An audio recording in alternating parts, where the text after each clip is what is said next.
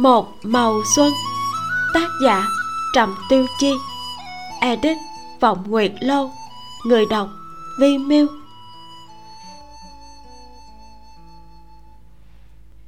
chương 14 ánh mặt trời xuyên qua tầng mây, mắt của nam sương tựa sương trong dưới nắng mai, lấp lánh như sao, khóe miệng nàng cong lên nụ cười xấu xa. Cầm một chậu đậu tương rắc về phía vương thất và vương cửu đang chạy tới cửa nhà trọ. Hạt đậu lăn tứ tán, chân của hai người trơn trượt, ngã chỏng bó lên trời. Khí độc của hoa ma chưa hết, vương thất và vương cửu lập tức nhịn đau đứng lên, vội vã bỏ chạy vào trong nhà trọ. Vừa ngẩng đầu, lại nghênh đón hai chậu dầu hạt cải. Vương thất lau dầu trên mặt, gào thét. Con ranh đoạn rút dao chém về phía nam sương hoa đào nam thông thả, lấy một vật ra từ bên hông, kẹp nó giữa ngón tay mà lắc lư, rồi nhẹ nhàng bày tư thế thổi. Vương thất và vương cửu ngẩn ngơ. Ở trên mái hiên, một diễn phong sửng sốt chốc lát, rồi cười đau cả bụng.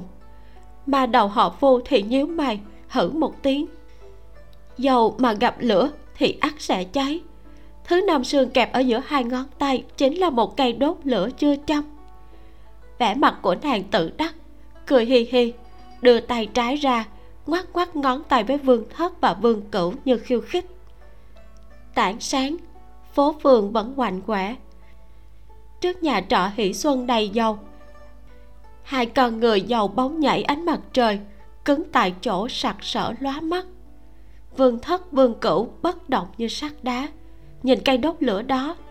Người chưa bán mà mắt đã rực lửa trước ánh mắt hừng hực như muốn tự thiêu. Hoa đào nam lại lấy sợi dây thừng to ra từ bên eo ném một đầu sợi dây cho vương thất vương cửu rồi thân thiết nói. Ta không thiêu các ngươi các ngươi trói tay vào đi. Dây thừng rơi xuống đất bắn vài giọt dầu lên. Vương thất vương cửu chán ghét liếc mắt xuống đất mãi không động đậy. Sợi dây đó lại cũng là một sợi dây có khí phách chả thèm nhìn vương thất, vương cửu, cũng không động đậy. Cục diện giằng co không ngừng. Hoa đào nhỏ lấy tay búng cây đốt lửa đánh cạch một tiếng. Cả người vương thất, vương cửu run run. Uy vũ không khuất phục, dùng chân móc sợi dây thừng khí phách nọ. Vẻ mặt bi tráng, trói thật chặt bốn cổ tay vào nhau. Khí độc hoa ma dần dần tán đi hai người vu mục nhanh nhẹn hạ xuống từ mái hiên chán ghét vòng qua vương thất vương cửu. Một diễn phong rảo bước ngẩng đầu ưỡn ngực đi tới bên nam sương khen tiểu muội ta bái phục muội đó đúng là ranh mãnh thật. Hoa đào nam nhìn hắn đắc ý. Khóe mắt của vô hoàng chi liếc nhìn hoa đào nhỏ tiện tay kéo sợi dây thừng có khí phách nọ. Vương thất vương cửu lão đảo ngã nhào ngã vào trong đống dầu nhầy nhụa trên đất. Một lát sau hai người bọn chúng bò dậy khỏi mặt đất đầy dầu.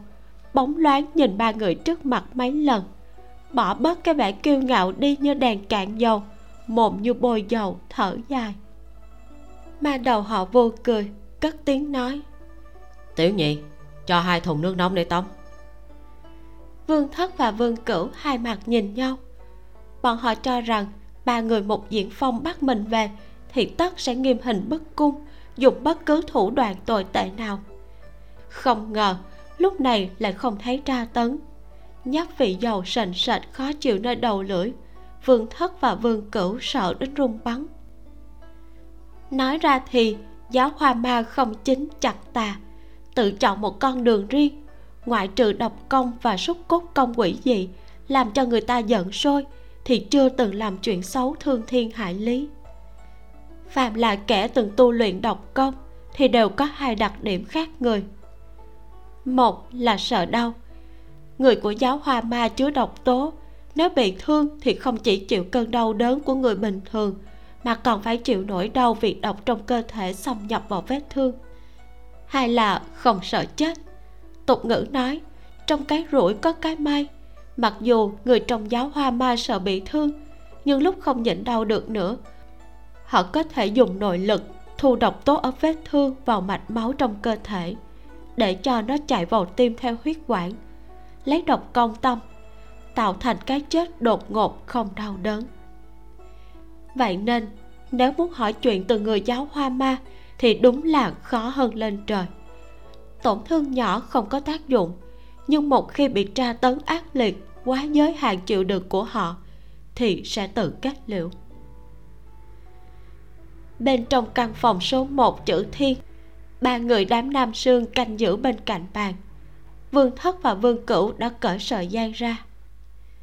Cửa sổ sát đường mở ra, tiết trời thu đẹp trong xanh. Nước tắm còn bốc hơi nóng, thư thái đến mê hoặc trong tiết thu se se lạnh. Nam hoa đạo phấn khởi nhìn chằm chằm vương thất và vương cửu, thúc giục. Hai người mau cởi đồ rồi tắm đi. Vu hoàng chi hò một tiếng, lơ đảng nghiêng đầu cười. Vương thất và vương cửu hiện đầy vẻ thê lương trên mặt, ấm ức, nhìn thiếu chủ nhỏ nhà họ mục. Hắn bị hai người nhìn đến đau mắt, bèn nói với hoa đào nhỏ. Hay là muội cho bên ngoài một lát đợi họ tắm xong, ta sẽ gọi muội. Nam sơn chưa từng nhìn thấy đàn ông tắm. Lúc này đang cực kỳ hưng phấn. Nhưng nàng là một người rất dễ bảo. Nghe ngữ điệu của một diễn phong khó xử, thì thoáng cảm thấy không thỏa đáng lắm. Bèn đứng dậy, nói với vương thất và vương cửu. Các ngươi tắm đi, ta tránh một lát vậy. Vương thất và vương cửu thở phào một hơi. Hoa đào nhỏ lại bảo chờ các ngươi tắm sạch, ta lại đến ngó một cái. Vương thất và vương cửu hít sâu một hơi.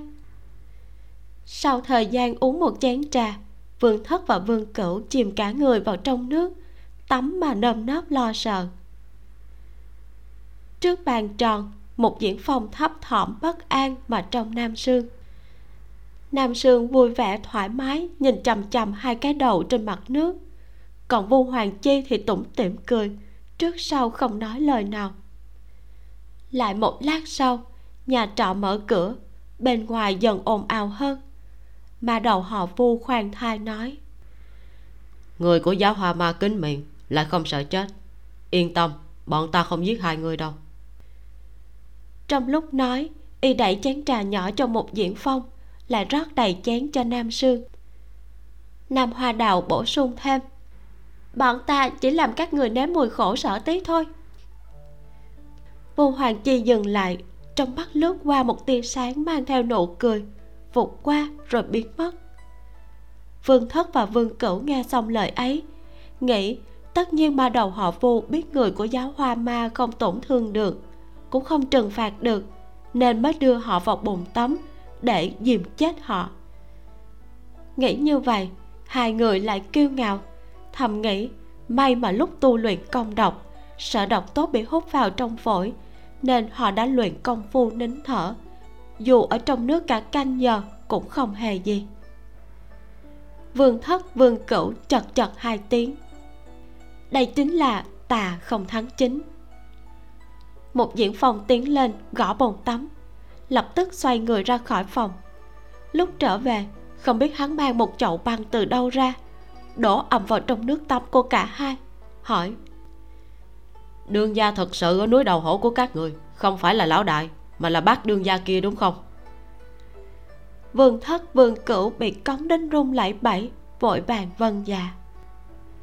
Nam hoa đào hỏi ngày đó các người xuống núi đầu hổ hoàn toàn không phải là tới các vạn hồng tìm kiếm che chở mà là cố ý tới tìm bọn ta đúng không vương thất vương cửu lại run rẩy hỏi, sao cô nương lại biết? Người trong cả thiên hạ đều biết một thiếu chủ làm khách ở các bàn hồng đều biết một thiếu chủ cùng với ma ờ, công tử hoàng là bạn tri kỷ. Ngày đó hai người nghe nói công tử hoàng xuất hiện. Nếu muốn trốn thì phải trốn xuống núi, sao lại tới các vạn hồng như dê vào miệng cọp được? Vương thất vương cửu tuyệt vọng chìm cả đầu vào trong nước lại nghe tiếng bù hoàng chi thông thả vang lên bên ngoài nước. Các người cố ý để bọn ta nhìn ra sơ hở.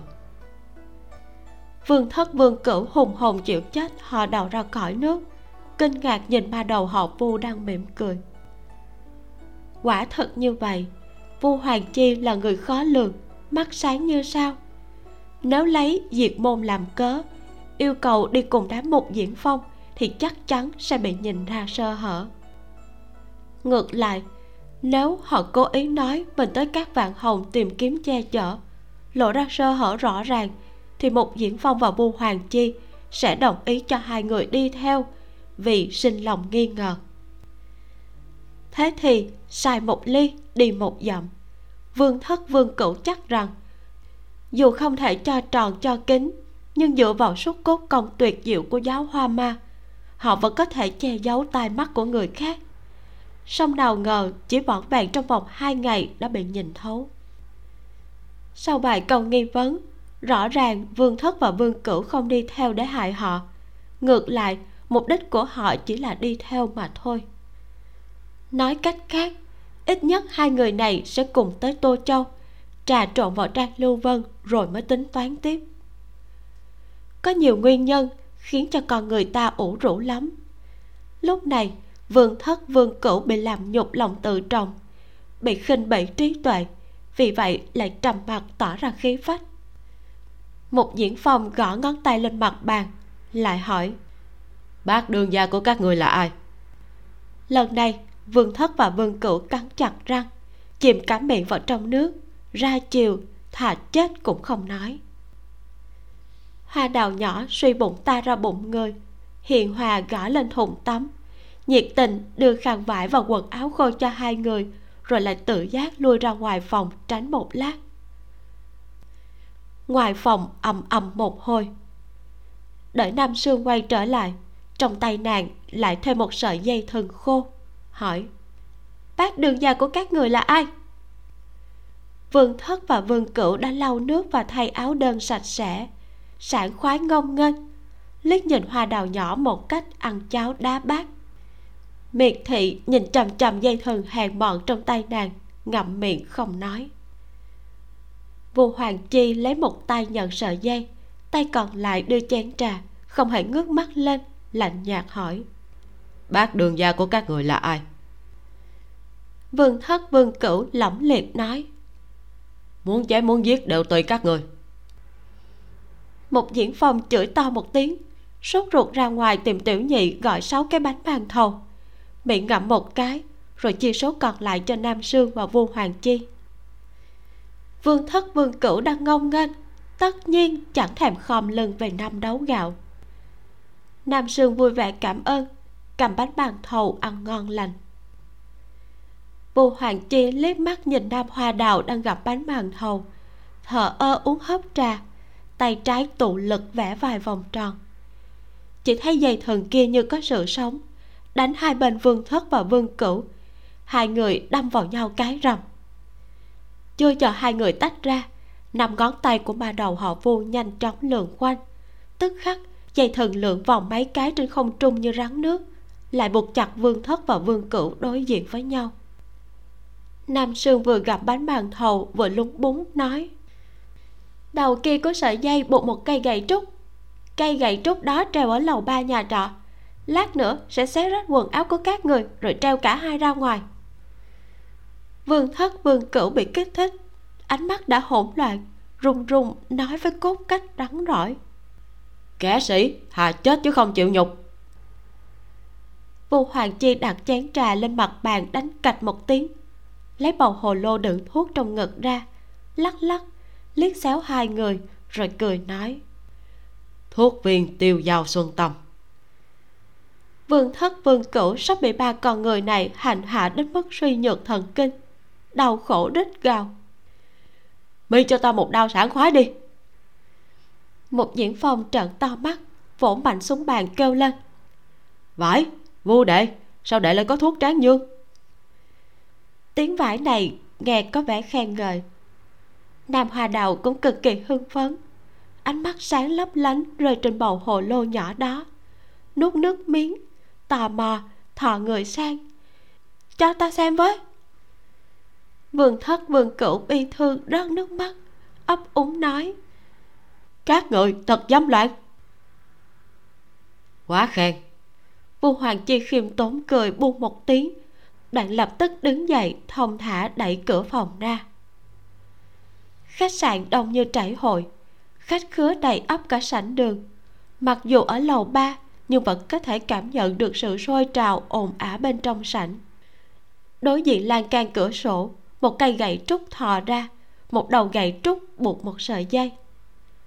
Ba đầu họ vu thông thả quay trở lại, nói, bọn ta chỉ treo hai người 12 canh giờ.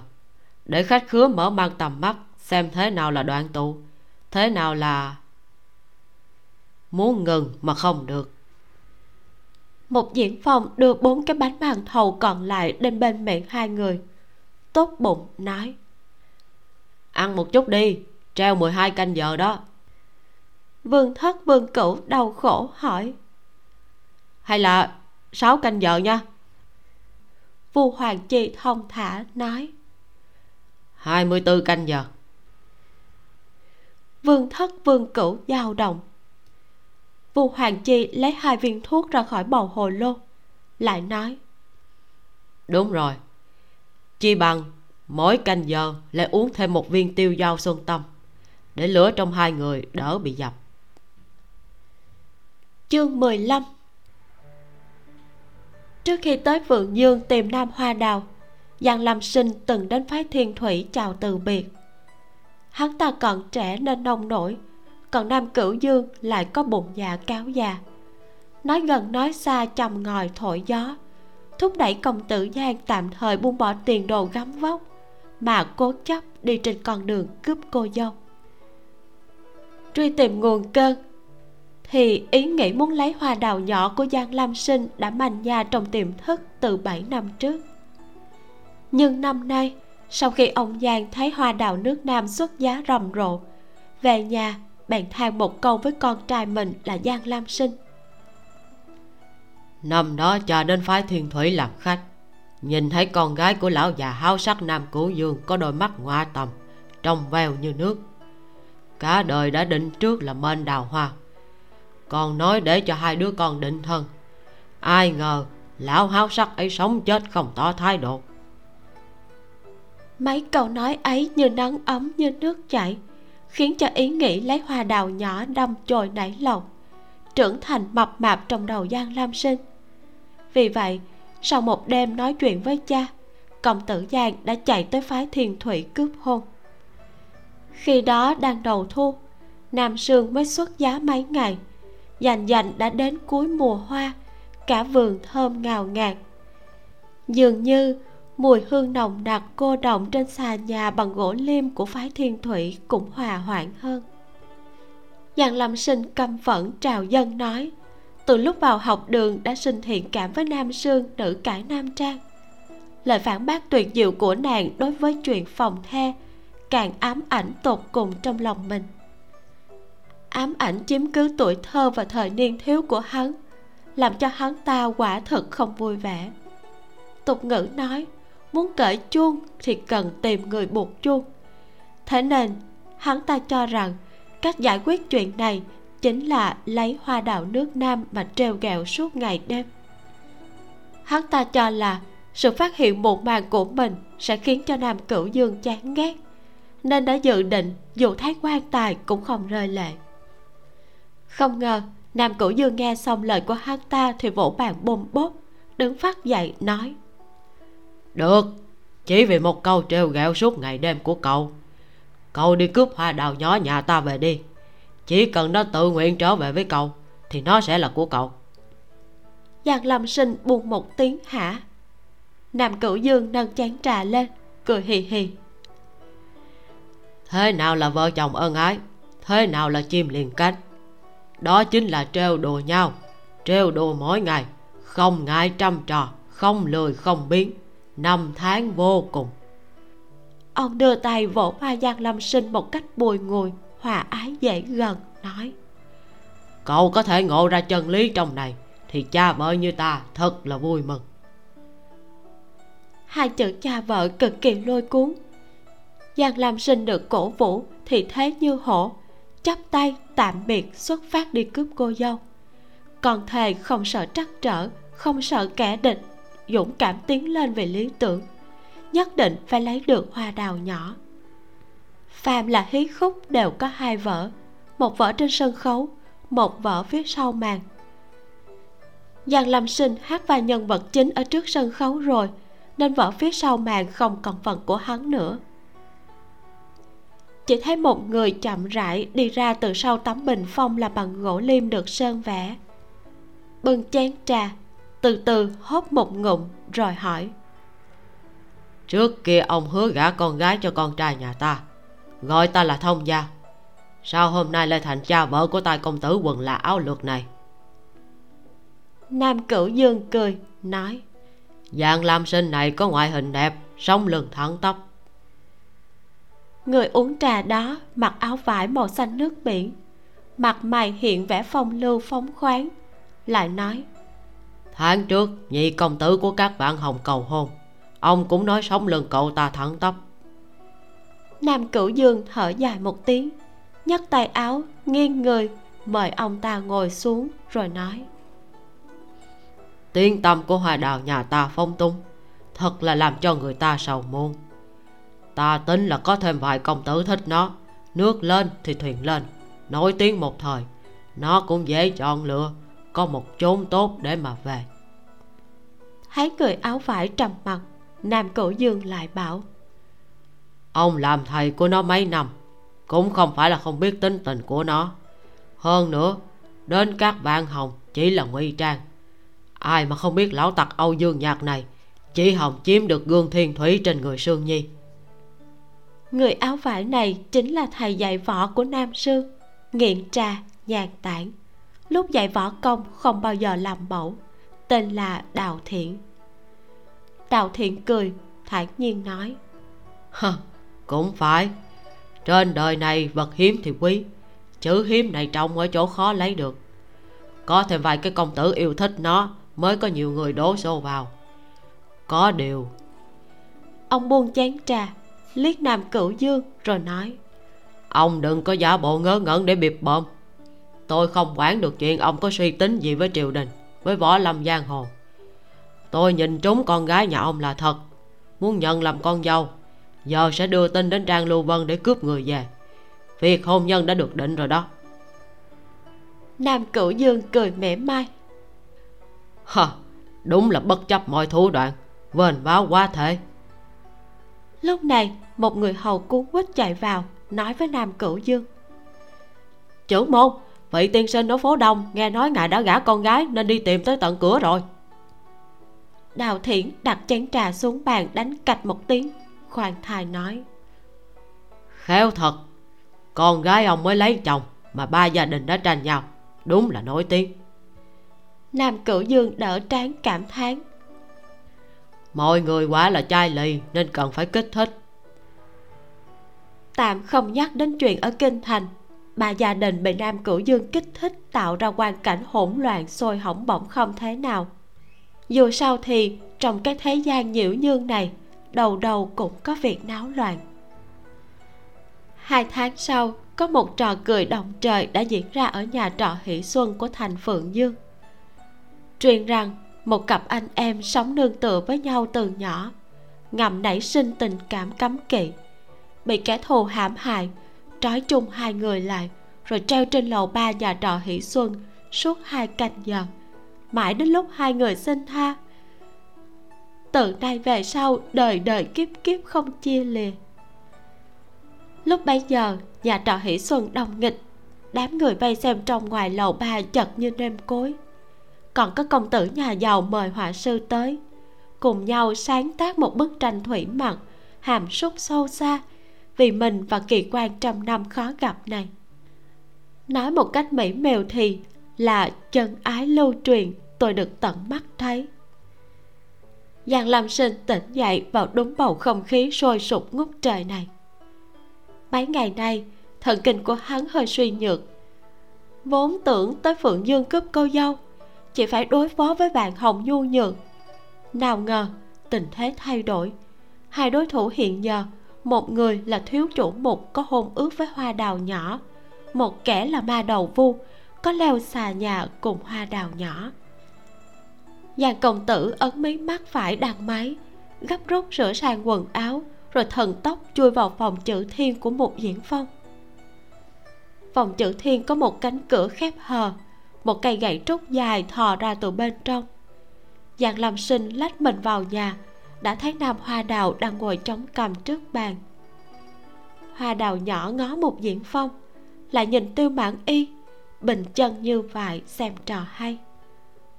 Vu hoàng chi ngồi bên nam sương, thi thoảng ánh mắt lại liếc ngang qua má nàng.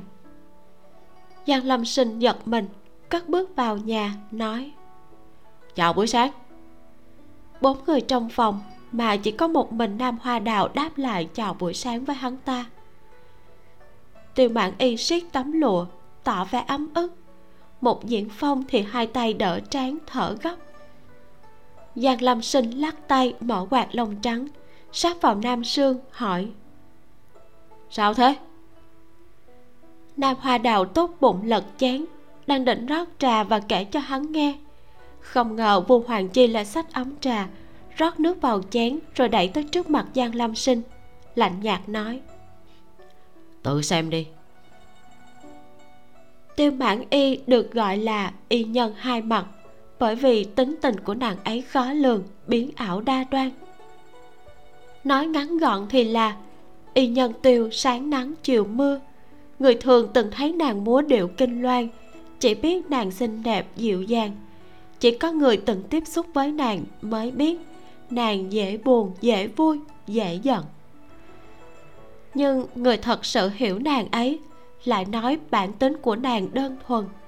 Chẳng qua là vui giận đều hiện cả lên sắc mặt chứ không giấu trong lòng mà thôi. Tiêu mạn y đã bi tình xong lại chuyển bi phẫn thành sức mạnh bình tĩnh hỏi diễn phong. Chàng định làm gì đây? Thiếu chủ một đau khổ nhắm hai mắt lại. Cô cảm thấy thế nào mới tốt? Tiêu mạn y nói trước kia, chàng làm chuyện tốt không gọi ta, nhưng mà làm chuyện xấu còn biết thông báo với ta một tiếng. Ta nghĩ không thể chia bụi sẻ ngọt với chàng, thì ít nhất cũng có thể thông đồng làm bậy với chàng. Thế là ta đã thỏa mãn lắm rồi. Sau này, từ khi chàng có cái tên ma đầu này vô hoàng chi ho một tiếng. Rồi chàng lại gặp kẻ họa thủy đó nữa. Hoa đào nam sặc một phát trong mắt chàng đã hoàn toàn không còn sự tồn tại của ta nữa rồi. Một diễn phòng kêu một tiếng trời ơi rồi dựa vào bàn thở dốc nói. Ta chỉ treo hai người kia ra ngoài thôi. Cô muốn trút giận thì treo cả ta ra ngoài luôn đi. Tiêu mạng y cụp mắt nhẹ giọng nói. Chàng biết rõ là ta không đành lòng mà. Cầu xin cô hãy nhẫn tâm lên. Chàng biết rõ là ta thích chàng mà cầu xin cô đừng có thích ta nữa. Thật ra là chàng cũng thích ta mà chỉ là chàng chưa phát hiện ra thôi. Cuối cùng một diễn phòng cũng sụp đổ bất lực nói. Oan cho ta quá.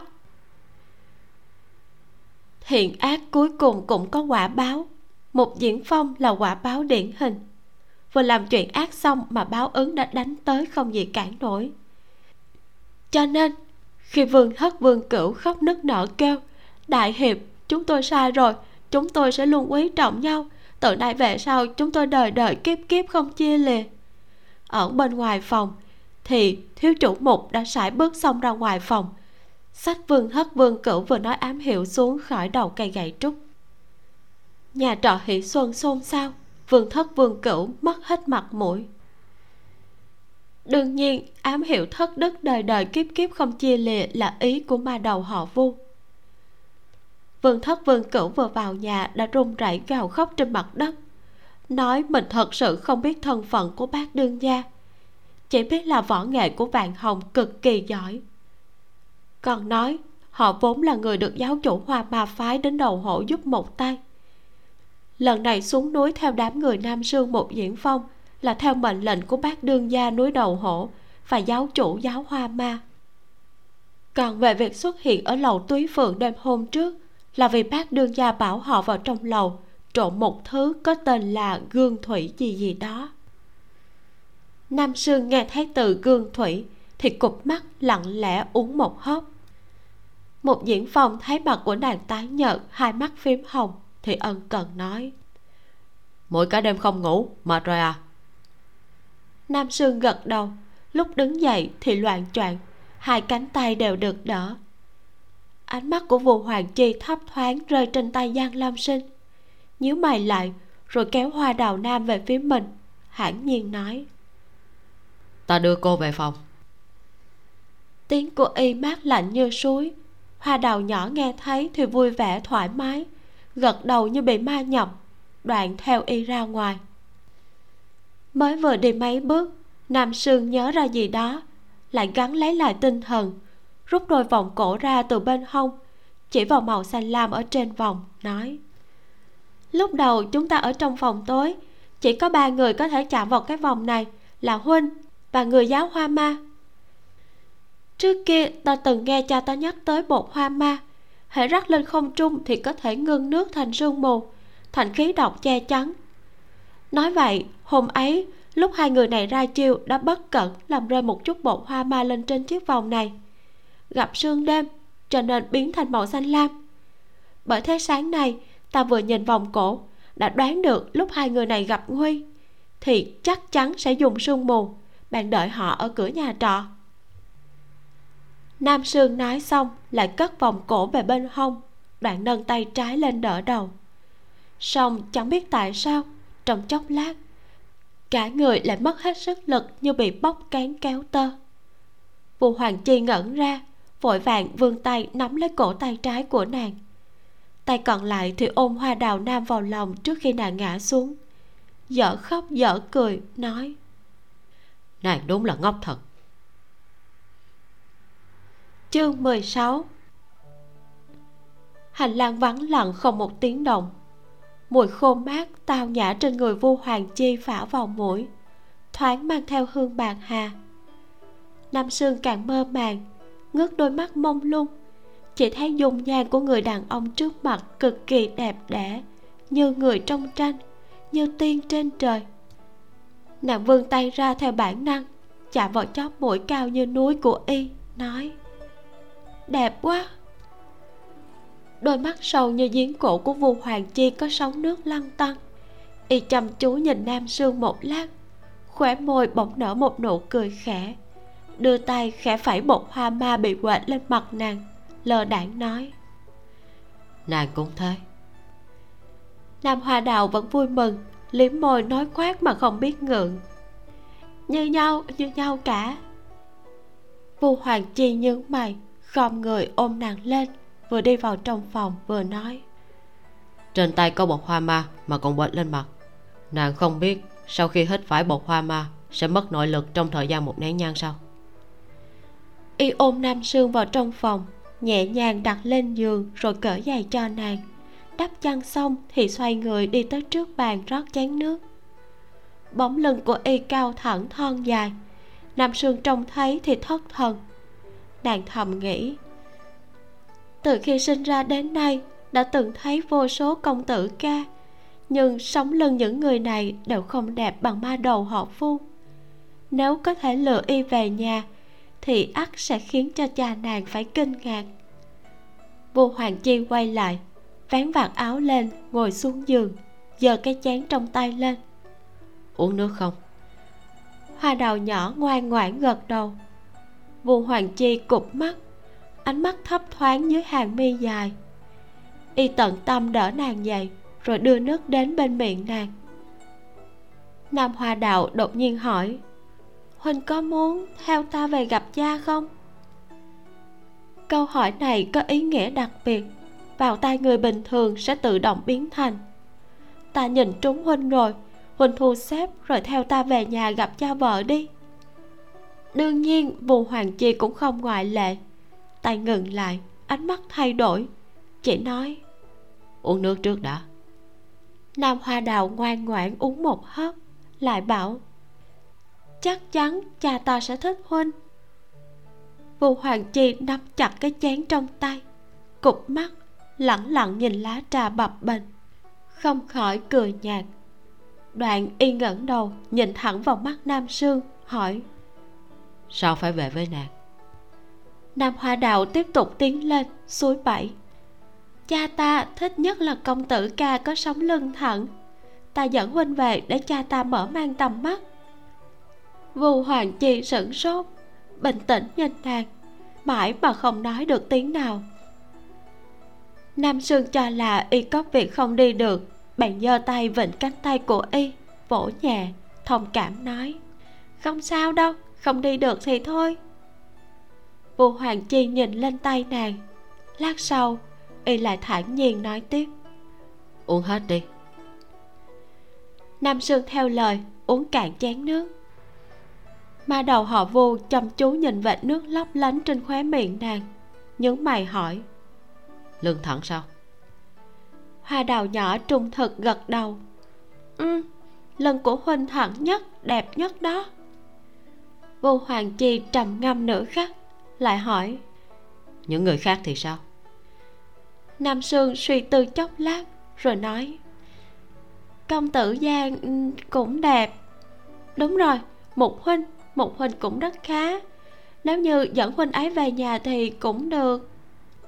Nhìn ánh mắt thầm thúy của vu hoàng chi tiếng của hoa đào nhỏ bỗng nhỏ dần. Vu hoàng chi đặt cái chén cạch lên chiếc bàn cạnh giường bỗng sáp lại gần lòng bàn tay chống lên cột giường cười nói. Trong một nén hương này nàng mất hết nội lực mà không sợ ta hút nàng à? Hoa đào nam ngẩn ngơ đáp. Không sợ. Vu hoàng chi lại cười.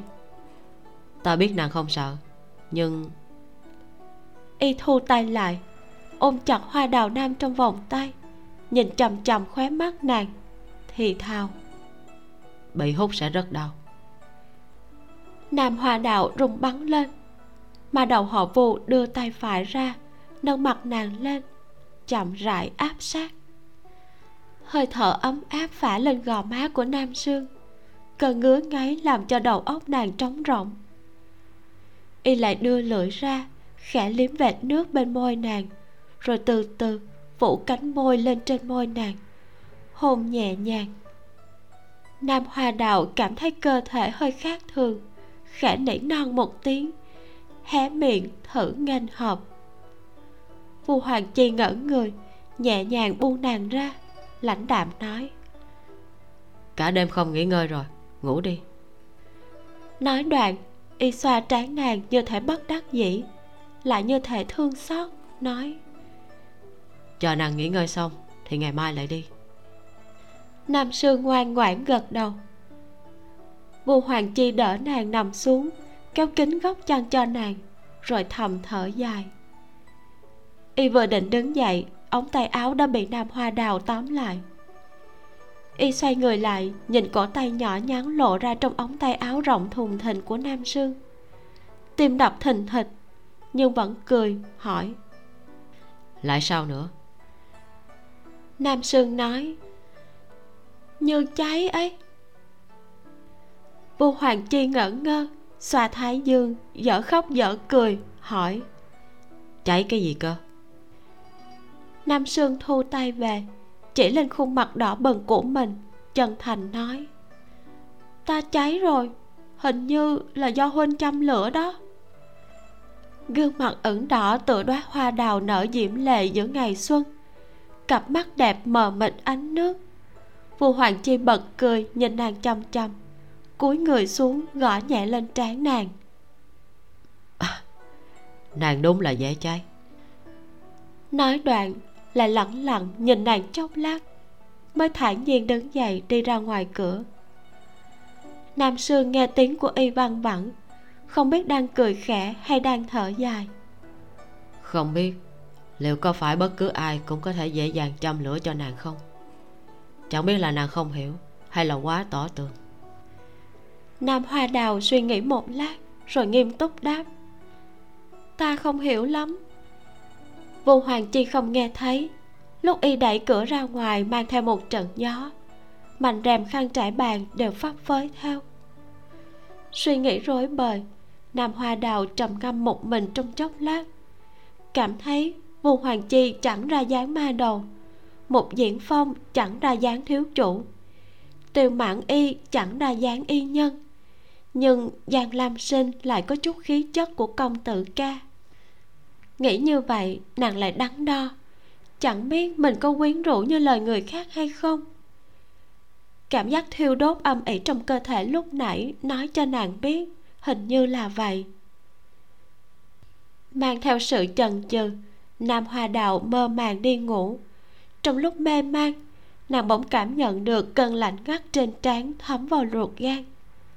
Lại nghe được tiếng nước có người cầm vải lụa lau mặt cho nàng.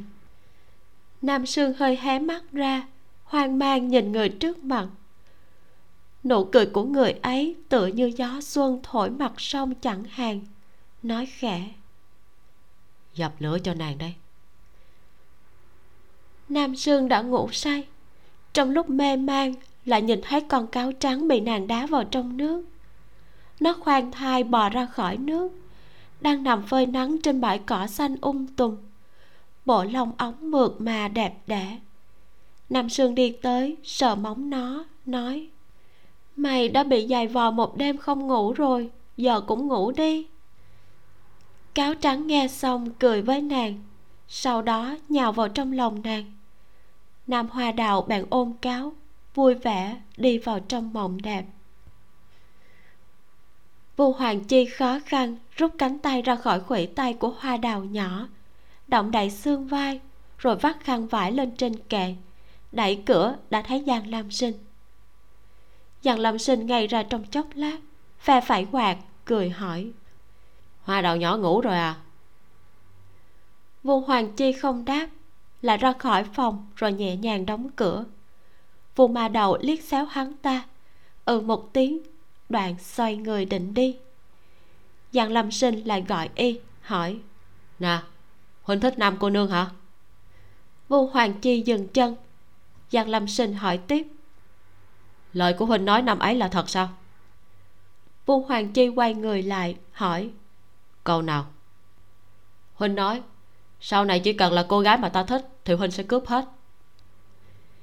Giang lâm sinh xoay quạt lông trắng trong tay vài vòng. Thấy y không đáp thì nói thật ra là ngoại trừ nam sương. Vu hoàng chi ngắt lời hắn thật ra nếu là người khác thì sẽ mặc kệ huynh.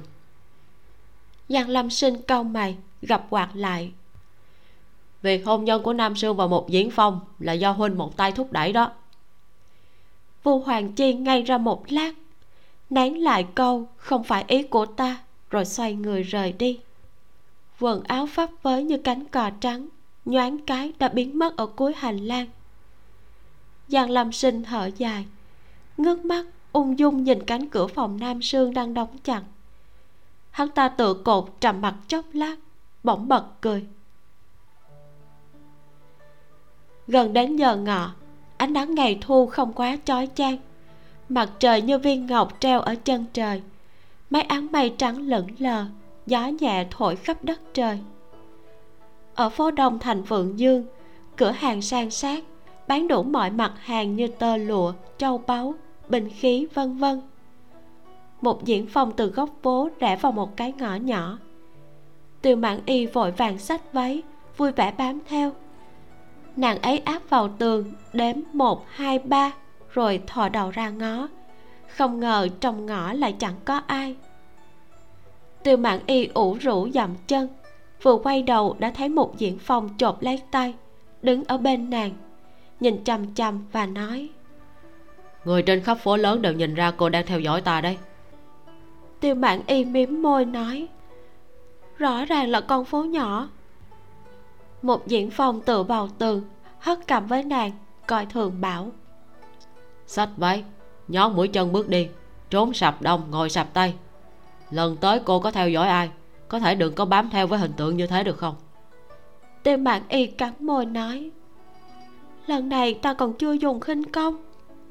Một diễn phòng thở dài phất áo bào rồi đi. Đi được mấy bước thì quay đầu lại. Thấy tiêu mạn y vẫn ở nguyên chỗ cũ bạn nói, con không đi theo. Tên bạn y sửng sốt chốc lát, quay đầu nhìn quanh bốn phía, phát hiện không có ai mới giơ tay lên, sợ bức tường trước mặt rồi gõ hai tiếng. Một thiếu chủ xù lông nói, đằng sau tường không có ai, ta đang gọi cô đấy. Tiêu bản y giơ tay chỉ mình, một diễn phòng hít sâu rồi gật đầu vẻ mặt của tiêu mạn y từ kinh ngạc biến thành mừng rỡ như điên. Xách góc váy vui vẻ chạy tới bên cạnh thiếu chủ nhỏ nhà họ mục. Một diễn phong nghiêng người né lấy chuôi kiếm chặn cơ thể trượt ngã xuống đất của nàng rồi nói. Ta muốn mua hai bộ quần áo cho sư muội song không biết chọn. Cô chọn giúp ta đi. Tiêu mạng y là dậm chân. Chàng thích nàng ta. Ta coi muội ấy như em gái tiêu mạng y dịu dàng phất tóc giả vờ thẹn thùng nhìn hắn. Vậy mà chàng còn nói không thích ta. Một diễn phòng hít mấy hơi lạnh gào to. Ông trời ơi! Lúc này một ánh mắt sắc bén thình lình phóng tới từ đầu còn lại của con đường.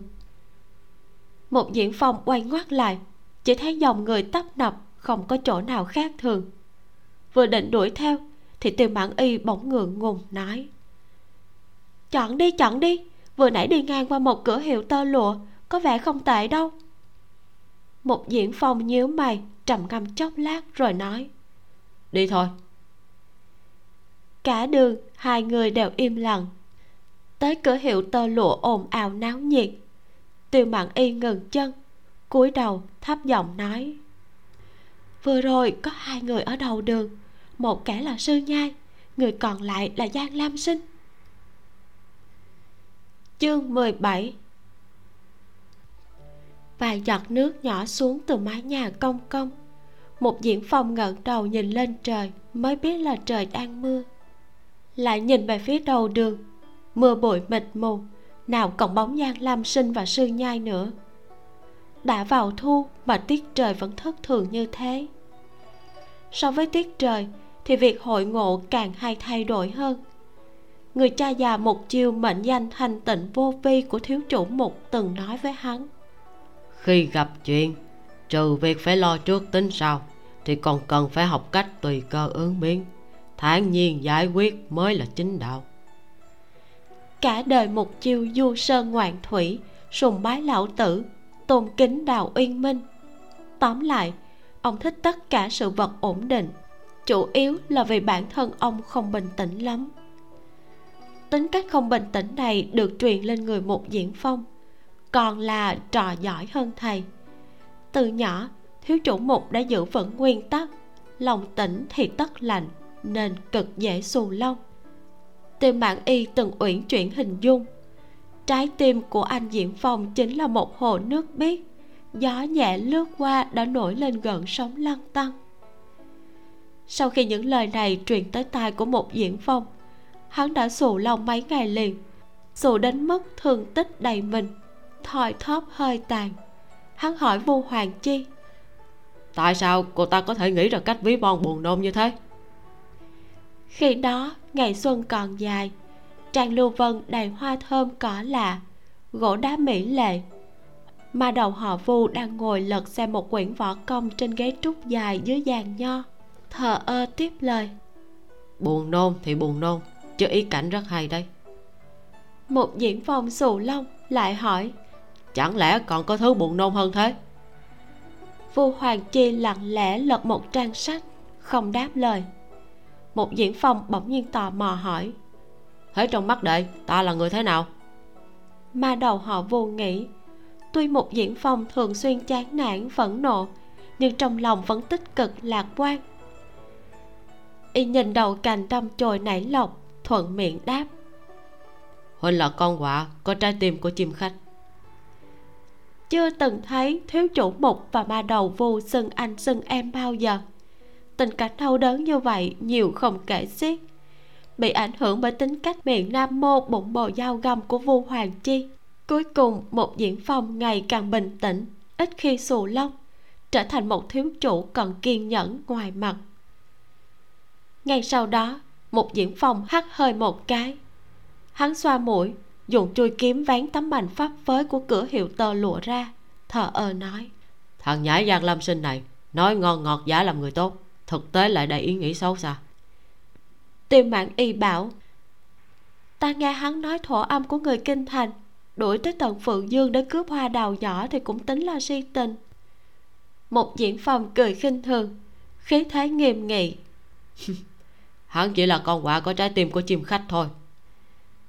Trong cửa hiệu tơ lụa, ba mặt tường đều dựng vải vóc. Hai bên có rào trắng hướng nam là một cái bàn dài. Tuy đang ngày mưa, nhưng trong cửa hiệu vẫn có lác đác vài cô nương. Trưởng quỹ đang bận lấy sắp vải cho họ. Một diễn phong mới vừa vào cửa, không khí như ngưng trệ trong nháy mắt chàng trai áo tím vừa vào cửa, có ngũ quan anh tuấn. Khí chất như cây ngọc đón gió. Đôi mắt phượng với thần thái rạng rỡ. Áo bào tung bay, khiến cho người ta không dám nhìn thẳng. Mà cô gái áo lục phía sau chàng trai này cũng là một trang dài nhân tuyệt sắc. Mấy cô nương đều nín thở. Tiêu mạn y thấy thế, lập tức nhích lại gần một diễn phong, thể hiện quyền sở hữu. Đồng thời vui vẻ nghe tiếng nói tan nát cõi lòng chung quanh. Một diễn phong nói trưởng quỹ lấy mấy bộ quần áo có sẵn ra đây. Trưởng quỹ là đàn ông nên không chú ý đến tướng mạo của một diễn phong.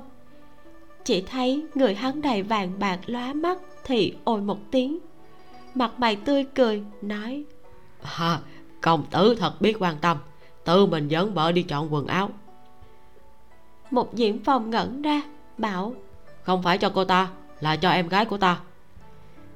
Tiêu bạc y nghiến răng nghiến lợi, cười xoa nói, chàng ấy mua cho ta nhiều lắm rồi, hôm nay mua cho em gái của bọn ta. Da đầu của một diễn phong tê rần, cổ quái, liếc nàng hai cái nhưng không lên tiếng.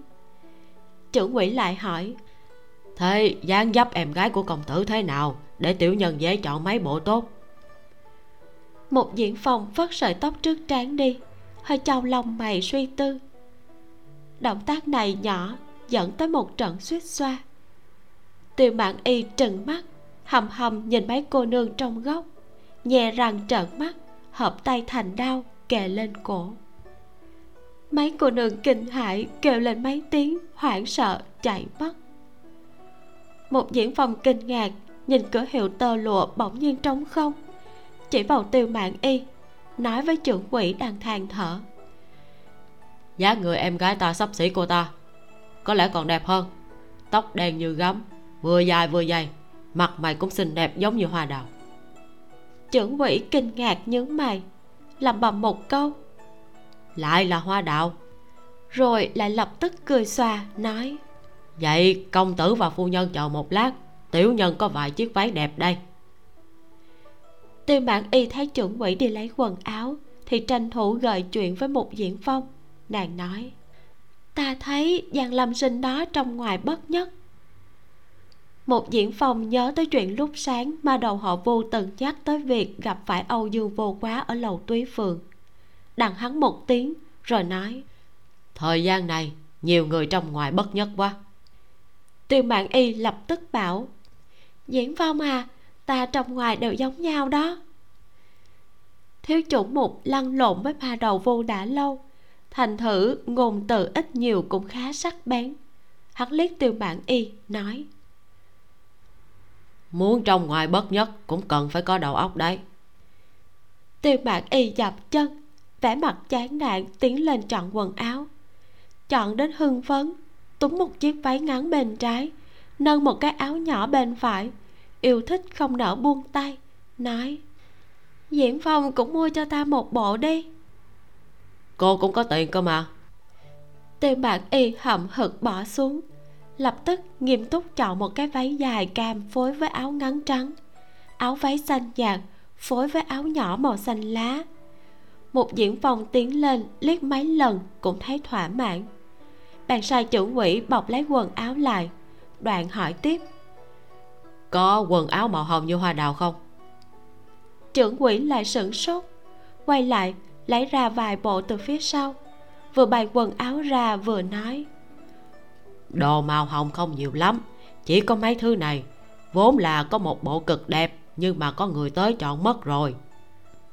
Một diễn phòng nhìn lướt qua quả thật là không vừa ý lắm. Đang định trả tiền rồi đi hắn chợt thấy ánh mắt của tiền bản y lưu luyến trên một bộ váy. Cái váy đó phối với một chuỗi vòng tay làm bằng bạc thuần. Chỗ cài có một đóa hoa hạnh chế tác tinh xảo rủ xuống. Cánh hoa trắng như tuyết, sâu trong hoa lại phân phất đỏ, giống hệt như nhụy hoa nhỏ mà dày. Nhất là chỗ đài hoa xinh xắn còn trổ một nụ hoa màu nâu đỏ và chồi nhọn xanh biên biết hoa nở tịnh đế, mãi kết liên canh. tiêu mạn y mím môi, lại cục mắt có mấy phần phiền muộn. Nàng bỗng thấy, mấy năm nay, đuổi theo một diễn phong từ nam chí bắc, cố chấp đến mù quáng.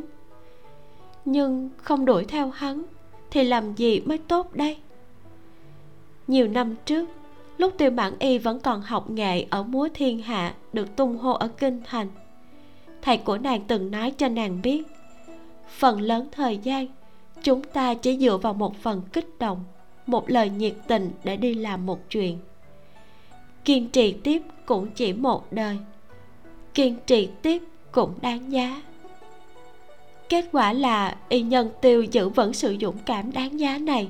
Hạ quyết tâm, không được liền cành thì làm hòn vọng phu. Hết ngày này qua tháng nọ hết năm này đến năm khác, thế nào cũng phải sống cho có ý nghĩa. Có điều, cho tới nay, nàng vẫn chưa tu thành chính quả. Tự cho là không thể mua một đóa hoa tịnh đế mà đeo cho thấy cảnh thương tình. Nàng quay đầu phiền muộn đi ra ngoài cửa, nói, đi thôi, về nhà trọ thay quần áo cho hoa đào nhỏ. Mày kiếm của một diễn phong hơi trao lại nhặt đóa hoa hạnh tịnh đế kia. Nhìn một lát vẫn không thấy đẹp ở chỗ nào.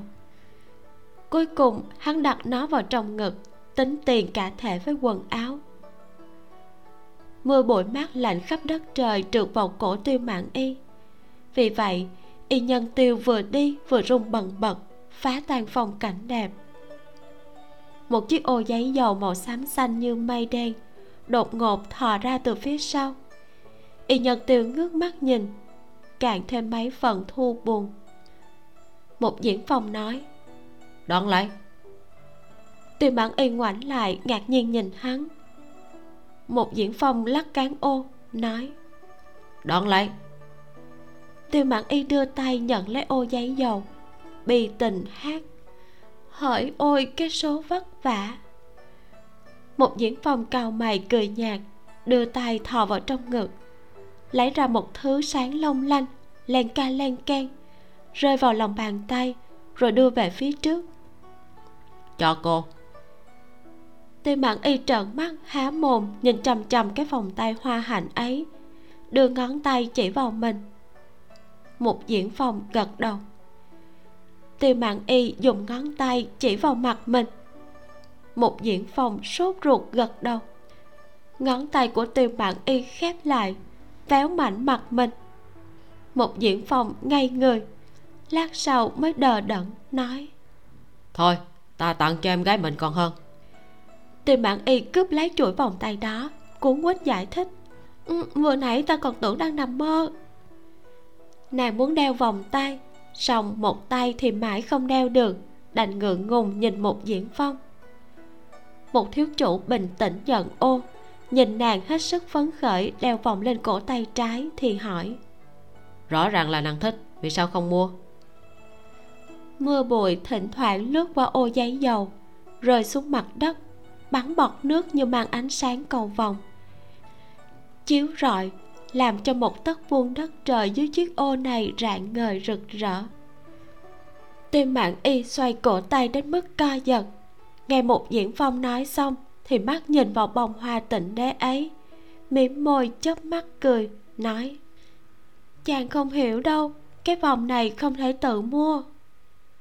Một diễn phong à một tiếng rồi bảo à vậy thôi. Tiêu mạng y gật đầu như giả tỏi bám theo bên cạnh hắn lát sau lại hỏi tính vật đến ướt à? Người của một diễn phòng cứng đờ ra rống lên. Qua cảm ơn. Ta biết chàng sẽ nói thế mà. Dừng một lát, hai mắt của nàng lại phát sáng, tâm trí đã bay bổng. Vậy ta thầm coi nó như vật đính ước là được rồi. Một diễn phòng dày tráng ai than hối hận thì đã muộn. Lúc nam hoa đào tỉnh lại, mưa vừa tạnh mây tí như gấm tỏa ra ánh sáng mênh mang. Nàng duỗi người, liếm môi mở cửa phòng, trùng hợp thấy vu hoàng chi. Mà đầu họ vô thấy nàng lại đang chép miệng thì không khỏi ngay ra. Hoa đào nhỏ chần chừ hồi lâu, thử gọi vô công tử. Vu hoàng chi giật mình không lên tiếng. Nam sư nhìn vẻ mặt của y, suy tư một phen, lại gọi, hoàng công tử vu hoàng chi kinh ngạc liếc nàng nhưng vẫn không nói chuyện. Nam hoa đạo nghĩ một lát cẩn thận mở miệng. Ma đầu của giang hồ? Vu hoàng chi bất đắc dĩ hỏi. Nàng đang làm gì đây? Nam sương tiến lên mấy bước dựa vào lan can giống y cười hi hi nhìn y chằm chằm rồi nói. Ta đang nghĩ xem nên xưng hô với huynh thế nào vu hoàng chi quay đầu đi nhìn vào cái bóng lắc lư trên vách tường do dự chốc lát rồi hoàn hồn. Vất mấy lọn tóc mai ra cho nàng cong khóe miệng cười tà song rất dịu dàng. Chị bằng gọi thẳng là hoàng. Có rồi nam hoa đào hưng phấn kêu lên. Hay là huynh ta và một huynh kết bái đi về sau ba người chúng ta gọi nhau là huynh muội thế nào vu hoàng chi sửng sốt. Thu cánh tay ngừng trên không trung tích tắc. Vừa như đang hỏi vừa như đang tự nói thầm. Nàng thật sự không hiểu. Cái gì?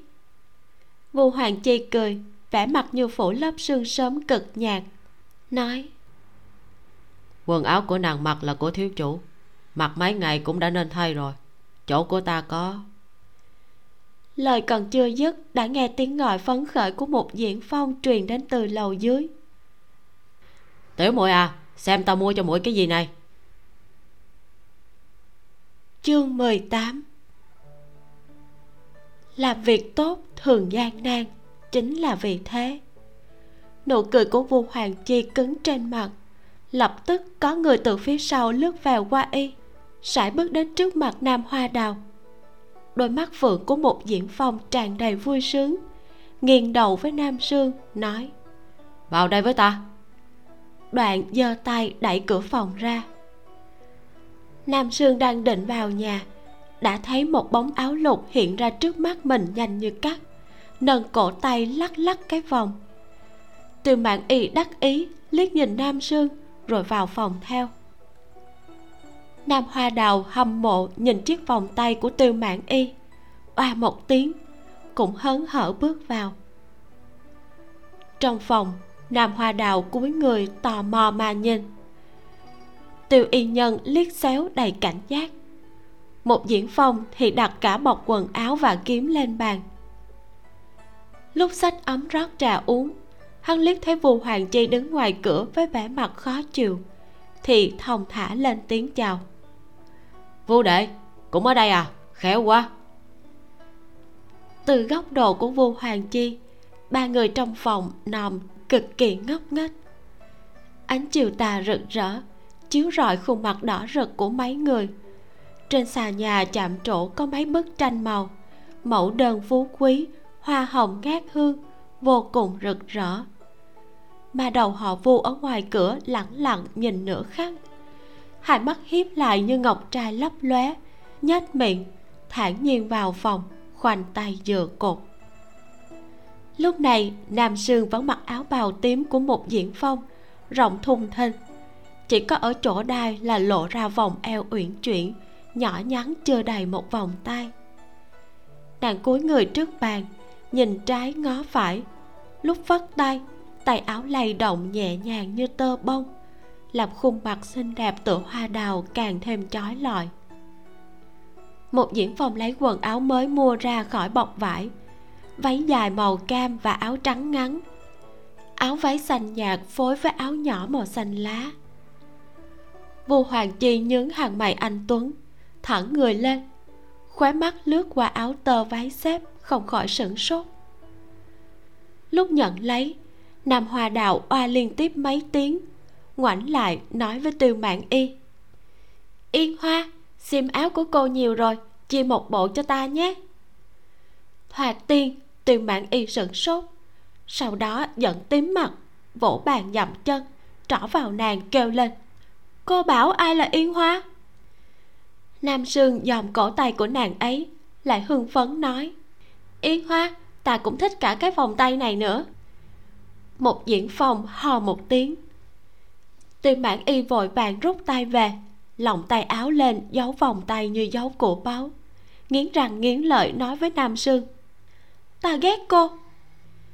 Nam hoa đạo độ lượng ngẩng người ra rồi nghiêm túc nói, tôi thì rất thích cô. Tiêu mãn y hít vài hơi lạnh, tái mặt nhìn nam sương, gần xanh trên trán giật giật.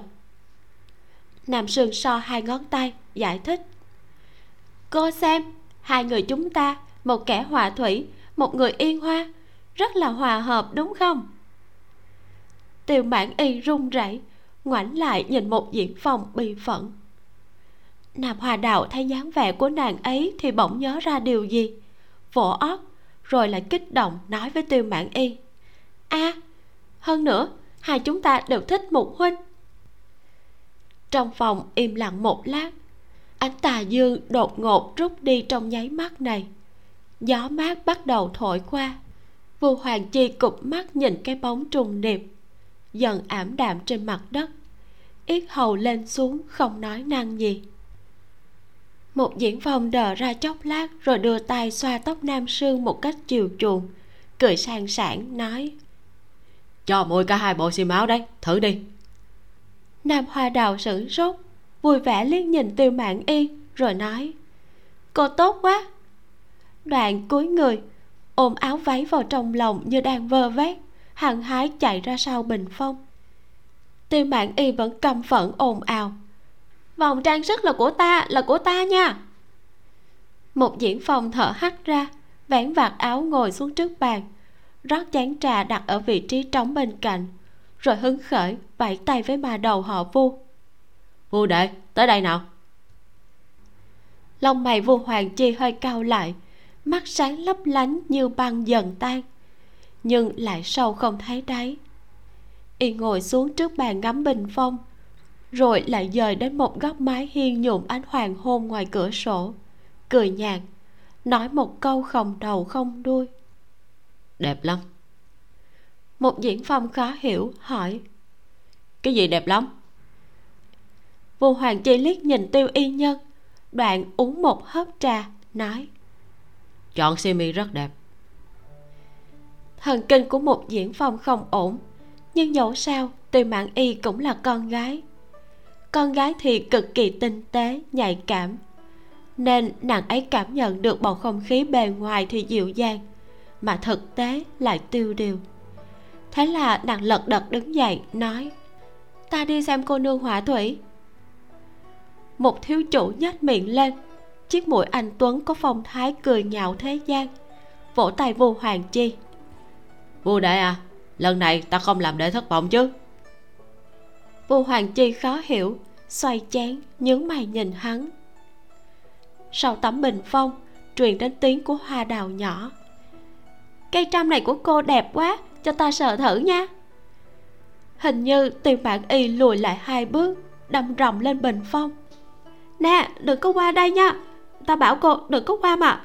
Đừng đứng lại cho ta. Một diễn phong sát vào vô hoàng chi hạ giọng cười trên nỗi đau của kẻ khác. Vô đệ đệ nhìn trúng em gái của ta đúng không?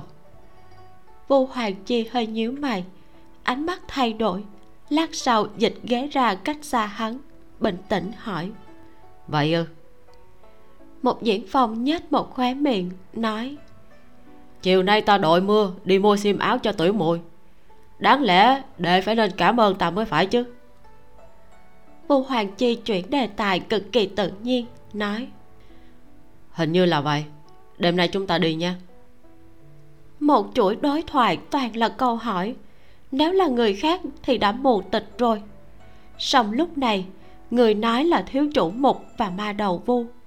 Vì vậy sau khi suy tư nửa khắc một diễn phong lưu loát tiếp tục đề tài đó.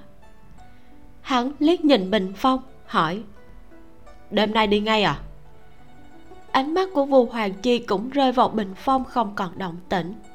Không được à? Một diễn phong hỏi được chứ vậy lát nữa cậu dẫn tiểu muội đi nha.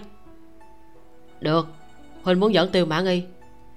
Một diễn phong do dự chốc lát rồi nói thôi quên đi khi nào? Vu hoàng chi do dự nữa khác. ta sai đồng tứ thuê thuyền ở bến đò nhỏ rồi. Chúng ta đợi người khác ngủ hết rồi sẽ đi. Nói đoạn, y liếc nhìn vẻ mặt do dự không quyết của một diễn phong, hỏi. Huynh vẫn muốn dẫn tiêu mã nghi đi à? Một diễn phong nói. Dẫn đi thôi, dù sao thành phương dương cũng loạn rồi. Việc tên sư nhai lại cần nhờ của ta. Chúng ta dẫn theo cả vương thất vương cổ kia nữa tên giang lâm sinh kia thì khó đoán được mục đích. Núi đầu hổ lại vừa bị diệt môn. Hành tung của giáo hoa ma thì bí hiểm. Âu dương vô quá của các vạn hồng. Vu hoàng chi nhấp một ngụm trà nói thuế khóa của triều đình quá nặng. Mấy năm liền khô hạn ghê gớm. Mấy năm nữa lại có lũ lụt. Dừng một lát y liếc nhìn vẻ mặt khó hiểu của một diễn phong thản nhiên nói tiếp. Nhưng mà muốn dẫn thì dẫn đi. Mượn cớ nhiều như thế. Lúc này, nam hoa đào lượn ra từ sau bình phong.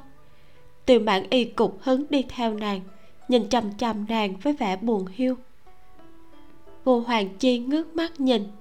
Chỉ thấy chiếc váy cam phát họa ra vóc dáng thước tha, áo ngắn nhung trắng, làm bật lên dây chuyền sáng lấp lánh trên cổ. Mặt trái xoan, mắt ngoà tầm mắt thu thủy và đôi môi màu hồng nhạt như hoa đào đầu xuân, bên dưới chiếc mũi thanh tú. Tóc mai như mây đen, búi tóc tròn rủ xuống vòng ở hai bên đầu, phần tóc đen còn lại rủ xuống quần áo như mực vẫy như sóng lớn. Trên đầu nàng, trừ hai đóa hoa cúc thu nhỏ vàng trắng cài ở tóc mai ra, thì không còn bất kỳ trang sức gì. Song có một vẻ đẹp như sen mọc nơi nước trong tự nhiên không trang sức. Nam sương cong mắt nở rộ nụ cười, lộ ra hai chiếc răng nanh.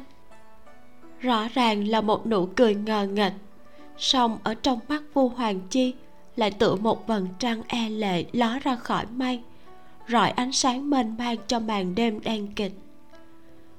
Mà ánh trăng mềm mại rõ ràng ấy lại chói mắt đến mức không dám nhìn chăm chăm một diễn phòng vỗ bàn suýt xoa nói ta đã nói là tiểu muội của ta rất đẹp mà. Nam hoa đào cười hì hì vài tiếng tự đi lấy gương đồng ở trong góc nhìn trái nhìn phải một lát rồi quay đầu lộ ra hai lúm đồng tiền nói ừ, đúng vậy muội thấy mình xinh ghê. Một diễn phòng liền cụp mắt vua hoàng chi ngước mắt tiêu mãn y thì trợn mắt ánh mắt vui sướng của hoa đào nhỏ quanh quẩn giữa ba người. Lát sau, bụng của ai đó chợt kêu một tiếng. Nam sương ngẩn người, rồi nói, đi ăn cơm thôi, yên hoa đói bụng rồi kìa. Sắc mặt của tiêu mãn y lúc trắng lúc xanh, khóe miệng tức đến phát run.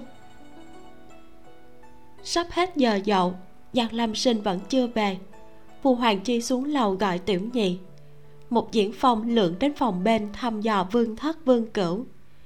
Còn tiêu mãn y và nam sương thì đang nhìn nhau ở trong phòng. Vẻ mặt tươi cười hòa thuận của nam hoa đào làm cho tiêu y nhân rất là khó chịu. Nam sương chống cầm hỏi, cái vòng tay đó của cô là do huynh ta tặng cho hả?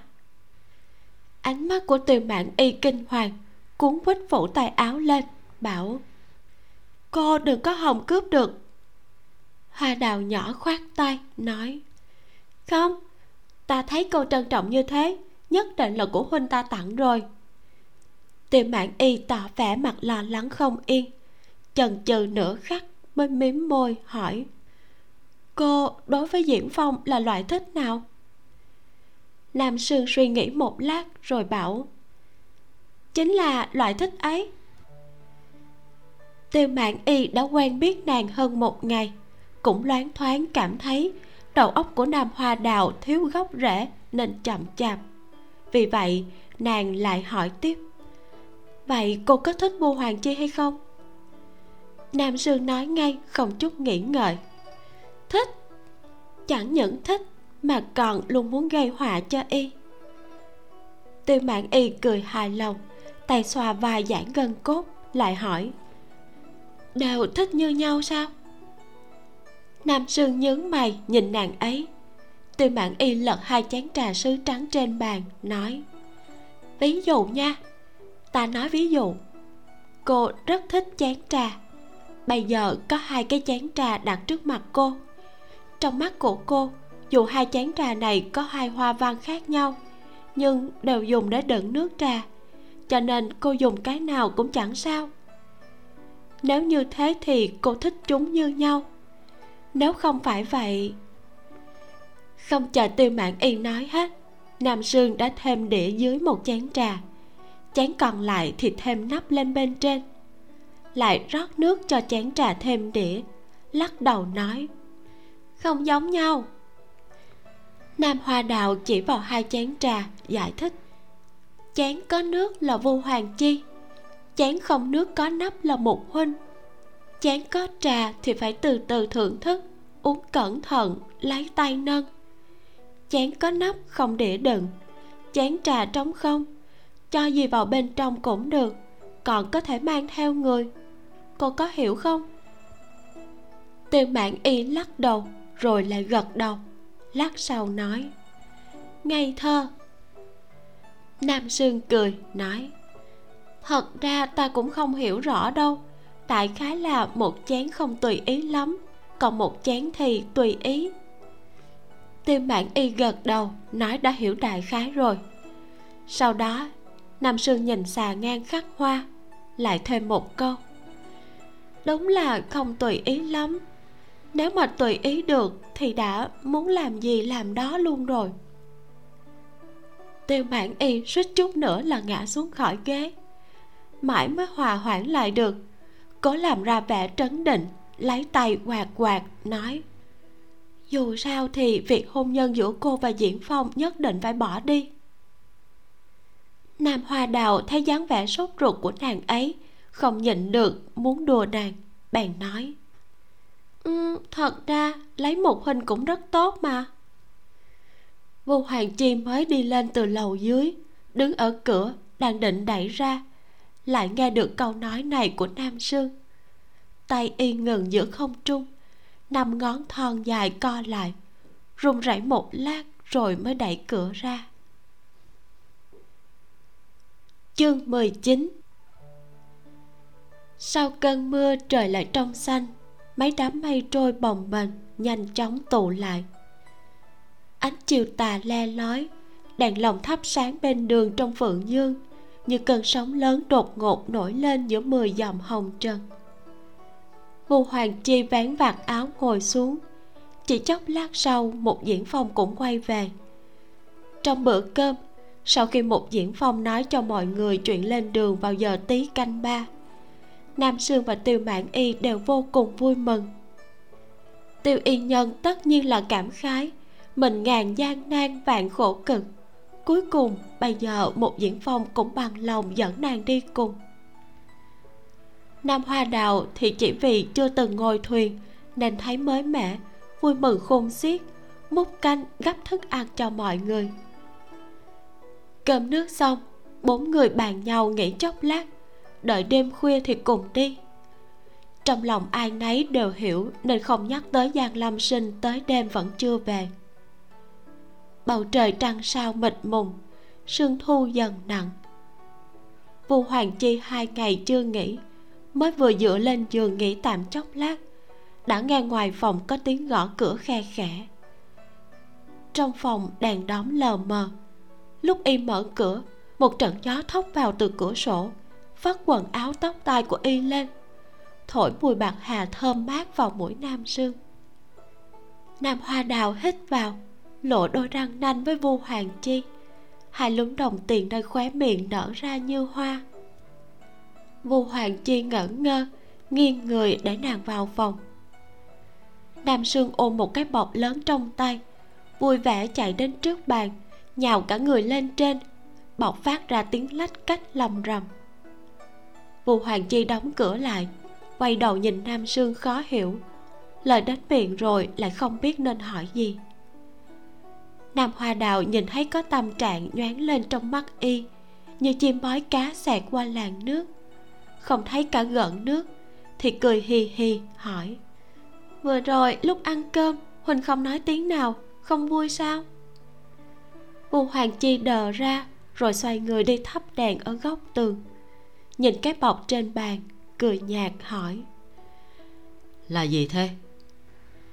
Ánh nến lập lòe vừa hay hắt bóng bông hoa lê khắc gỗ trên xà nhà xuống môi vu hoàng chi. Nam sương nuốt nước bọt, gọi y tới trước bàn, vừa cúi đầu mở bọc vừa nói. Lúc nhỏ ta mà không vui, mẹ ta sẽ dạy ta làm đàn cung đình. Chân mày của vua hoàng chi động đầy, y đứng trước bàn, nhìn chằm chằm vào má nam sương.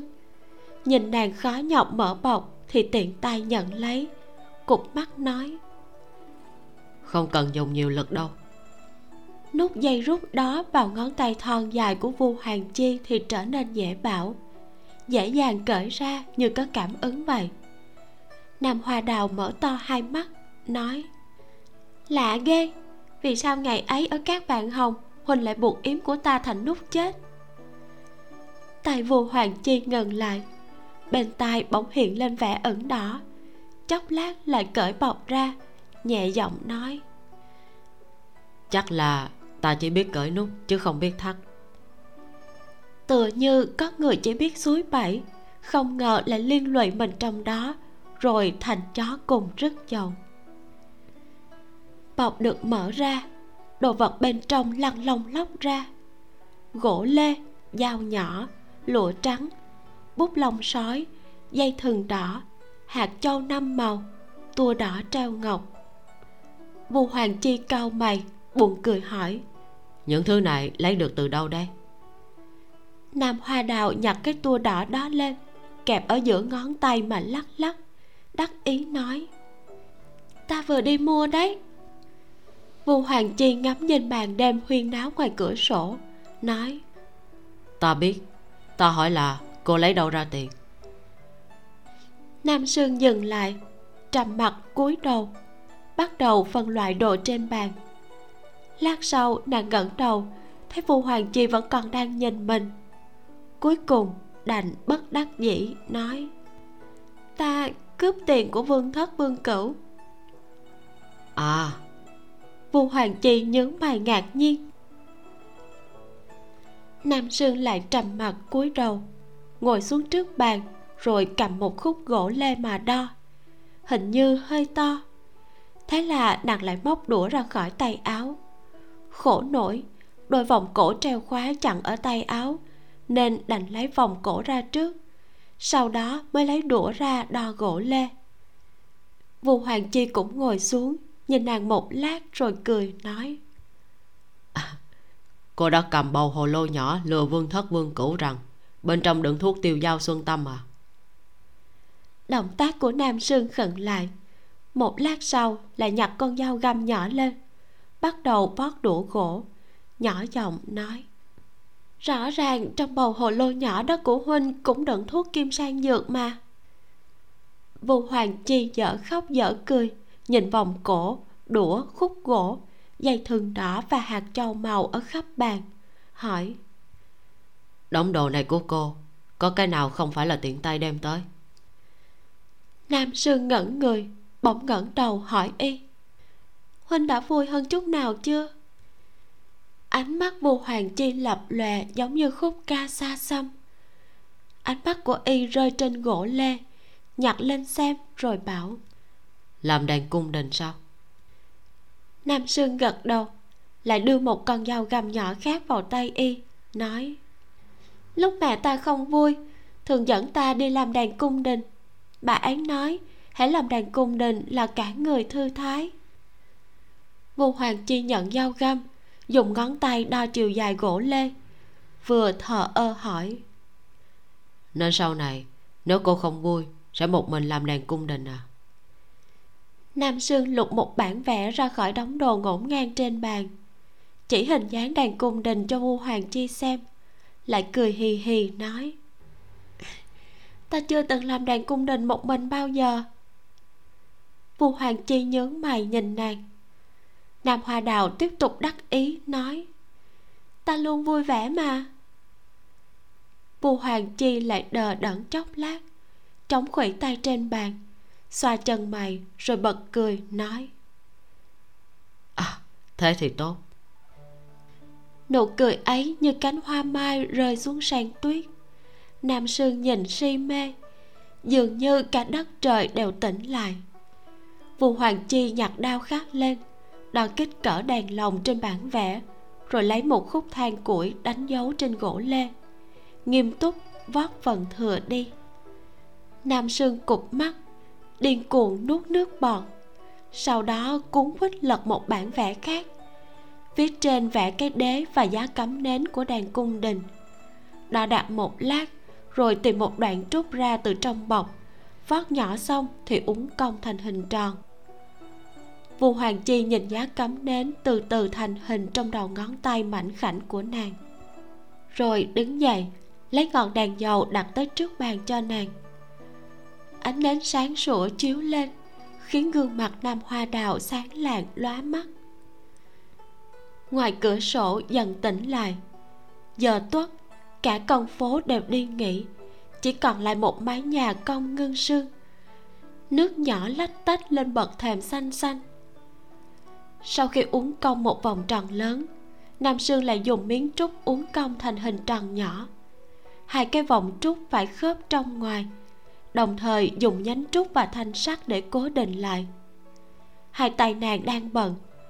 Bỗng nhiên, một đôi tay chìa ra từ bên cạnh nhận lấy thanh sắt trong tay nàng, rồi vòng vài vòng trên không trung, nhanh chóng nối liền chỗ gắn kết.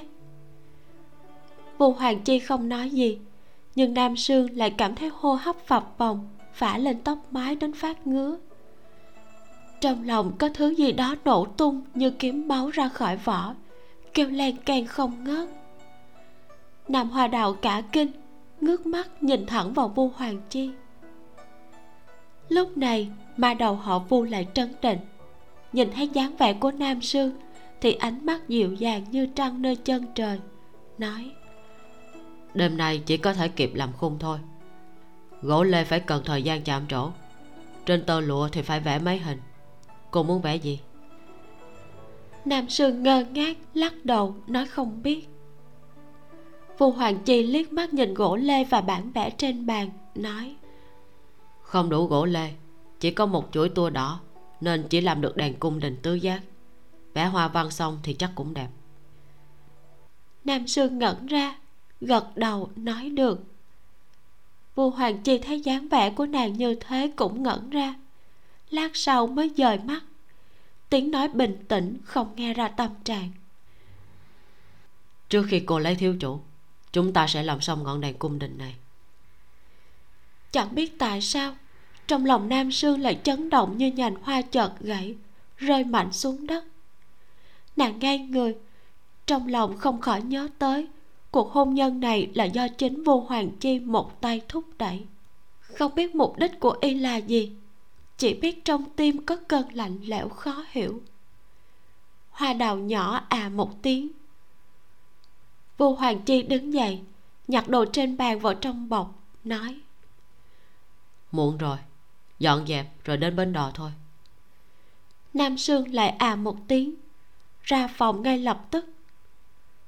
Vu Hoàng Chi nhìn cửa phòng đột ngột mở ra thì kinh ngạc, Lại cười khổ, Trong nụ cười mang vẻ chua chát.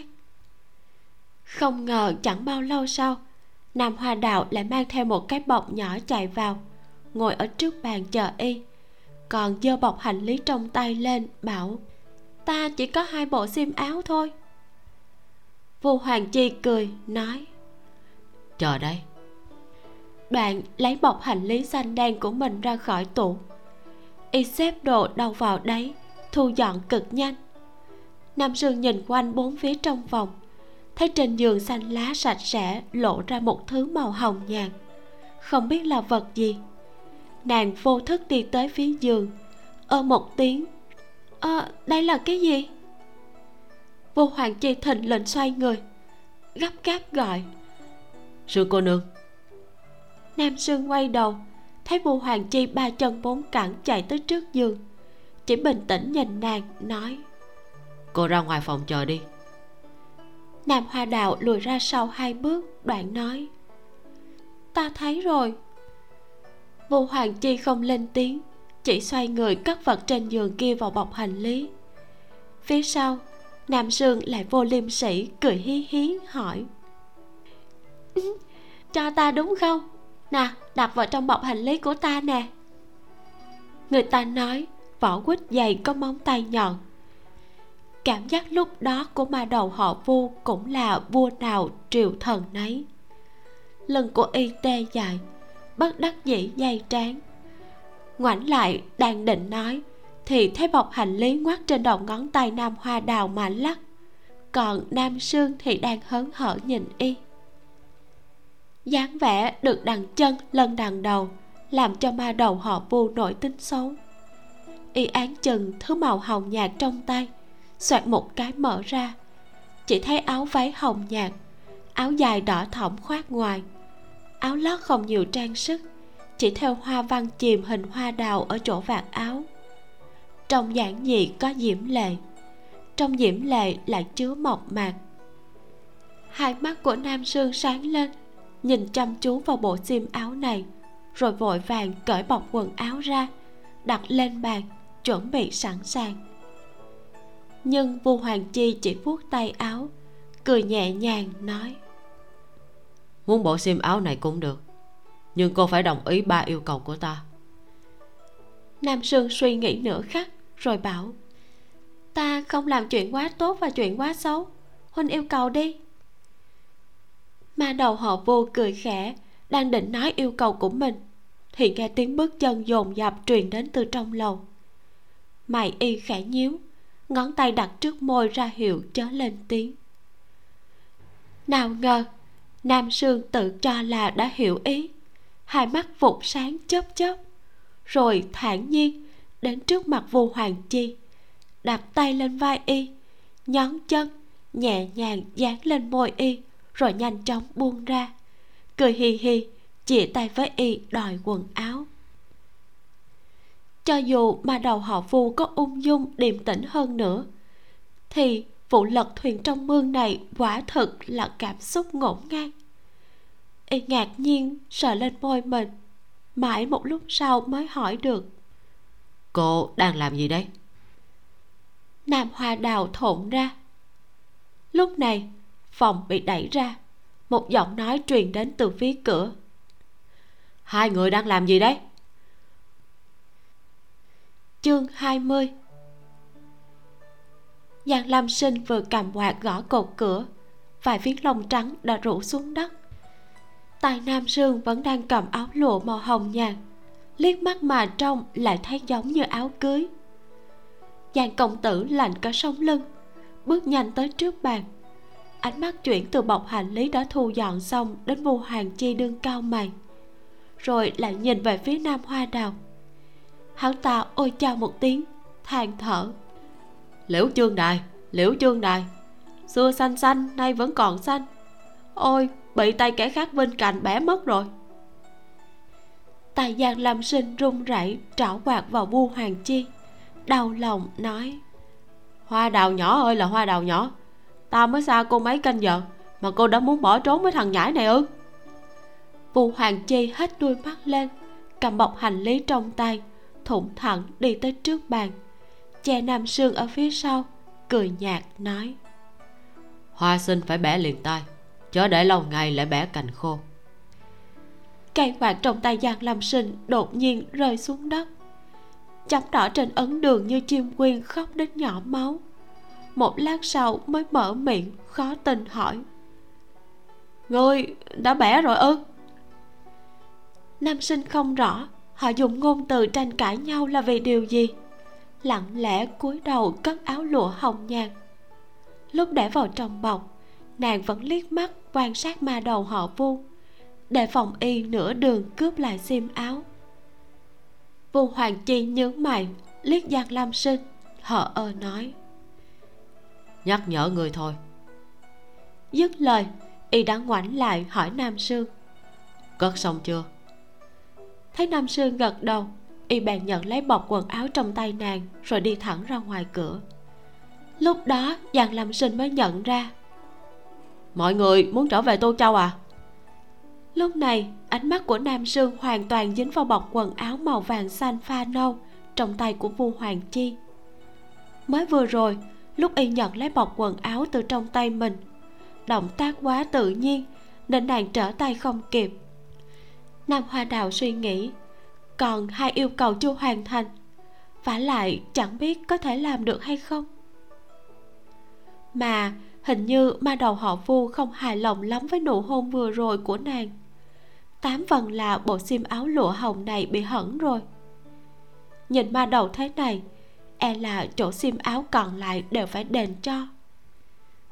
Từ sau sự kiện, chuyện phòng the và hòa thủy, cuộc đời trong sạch của nam hoa đào đã dính phải vết nhơ. Nam cửu dương hối tiếc không thôi từ đó đều hết sức chú ý đến lời nói và việc làm của mình. Nhưng tục ngữ nói, già néo đứt dây. Nam cửu dương vừa chú ý cái đã chú ý đến nỗi xảy ra sơ suất. Ví dụ, ông chỉ dạy nam sương, không có việc gì khó, chỉ cần mình chịu treo. Lại quên nhắc nhở nàng phải tránh, đốt rừng làm ruộng, tác ao bắt cá. Chú thích, đốt rừng làm ruộng tác ao bắt cá. Ý nói, chỉ thấy cái lợi trước mắt, không chú ý đến cái lợi lâu dài. Ví dụ tiếp, ông thường nói với hoa đào nam rằng, chuyện phải phát hồ tình, chỉ hồ lễ, song chẳng dạy nàng cái giới hạn lễ này phải vạch ra ở đâu. Thế cho nên, nàng vô lễ với ma đầu họ vu mấy lần mà vẫn vui vẻ tự đắc, không hề hay biết. Chú thích phát hồ tình, chỉ hồ lễ, xuất xứ từ bài đại tự trong kinh thi. Ý nói, chỉ có thể yêu đương nhưng không được vượt quá lễ pháp. Nói tóm lại, nam sương đắn đo, thầm nghĩ, mặc dù vu hoàng chi không phải là kẻ tính toán chi ly, nhưng nếu chạm vào vải ngược của y, thì e sẽ có kết cục không chịu nổi. Lần này, mình nằm trong cảnh nước sôi lửa bỏng như vậy mắt thấy khó giữ xiêm áo nên chỉ đành chiều theo rồi mới ra tay. Vì vậy, nam sương nhớ lại dáng vẻ nói năng dịu dàng, mắt nhún ra mang say của vua hoàng chi sau khi hôn mình. Chỉ mới nhớ lại thôi, đã làm cho xương cốt người mềm oặt đi. Thế nên nàng cho rằng, trước tiên phải liếc mắt đưa tình, rồi đục nước béo cò. Cuối cùng kiềm thiền thoát xác ắt là thượng sách. Nam sơn thông minh, lại không biết người thông minh quá thường bị thông minh hại. Mà trên thực tế, công sức nàng thận trọng bỏ ra chẳng qua chỉ là một chiêu đập nồi diêm thuyền, một kích không thành đã bị hại nặng nề. Huống chi đối thủ là một ma đầu. Giang lâm sinh thấy không ai lên tiếng trả lời thì gõ cây quạt vào lòng bàn tay cười nói. Cũng tốt. Người ta nói phong cảnh giang nam đẹp, ta vẫn mong mỏi trong lòng. Lần này đúng là cơ hội. Vu hoàng chi ngoảnh lại, lạnh nhạt nhìn hắn một cái. Ở đầu kia hành lang, một diễn phong đang đi tới giữa đêm khuya. Hắn thấy giang lam sinh chỉ nhíu mày, đến gần mới hỏi. Ngươi cũng tới à? Giang lam sinh giỏi dùng người ghé sát vào nam sương có tính cách tốt nhất, cười nói. Không phải, đã nói là đi cùng rồi ư. Nam hoa đào đang quấn quýt suy nghĩ, chỉ thờ ơ ừ một tiếng, từ chối cho ý kiến. Giang lâm sinh cười đắc ý, nói. Đoạn lập tức mở quạt lồng trắng ra, chỉ về phía sau một diễn phong, nói. Con gái con đứa, như vậy là không được đâu. Nam sương nghe vậy nhìn về phía sau một diễn phong vui mừng lên tiếng chào hỏi. Yên hoa. Chỉ thấy từ mạng y cầm một sợi dây thần to trong tay. Một đầu buộc cổ tay vương thất vương cửu. Hai người xám xịt đi theo. Một diễn phong cao mày nói. Cô cứ cởi dây thừng cho họ đi không chạy được đâu. Tiêu mãn y dậm chân. Hừ ra hai chữ với nam sương. Họa thủy rồi chợt quay về phía một diễn phong. Lập tức thay thành vẻ rạng rỡ, nói, khó khăn lắm, ta mới giúp chàng làm được một chuyện mà.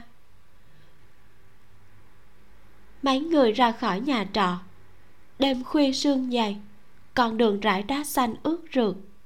Mấy bóng người bị ánh trăng kéo dài hắt lên mặt đường.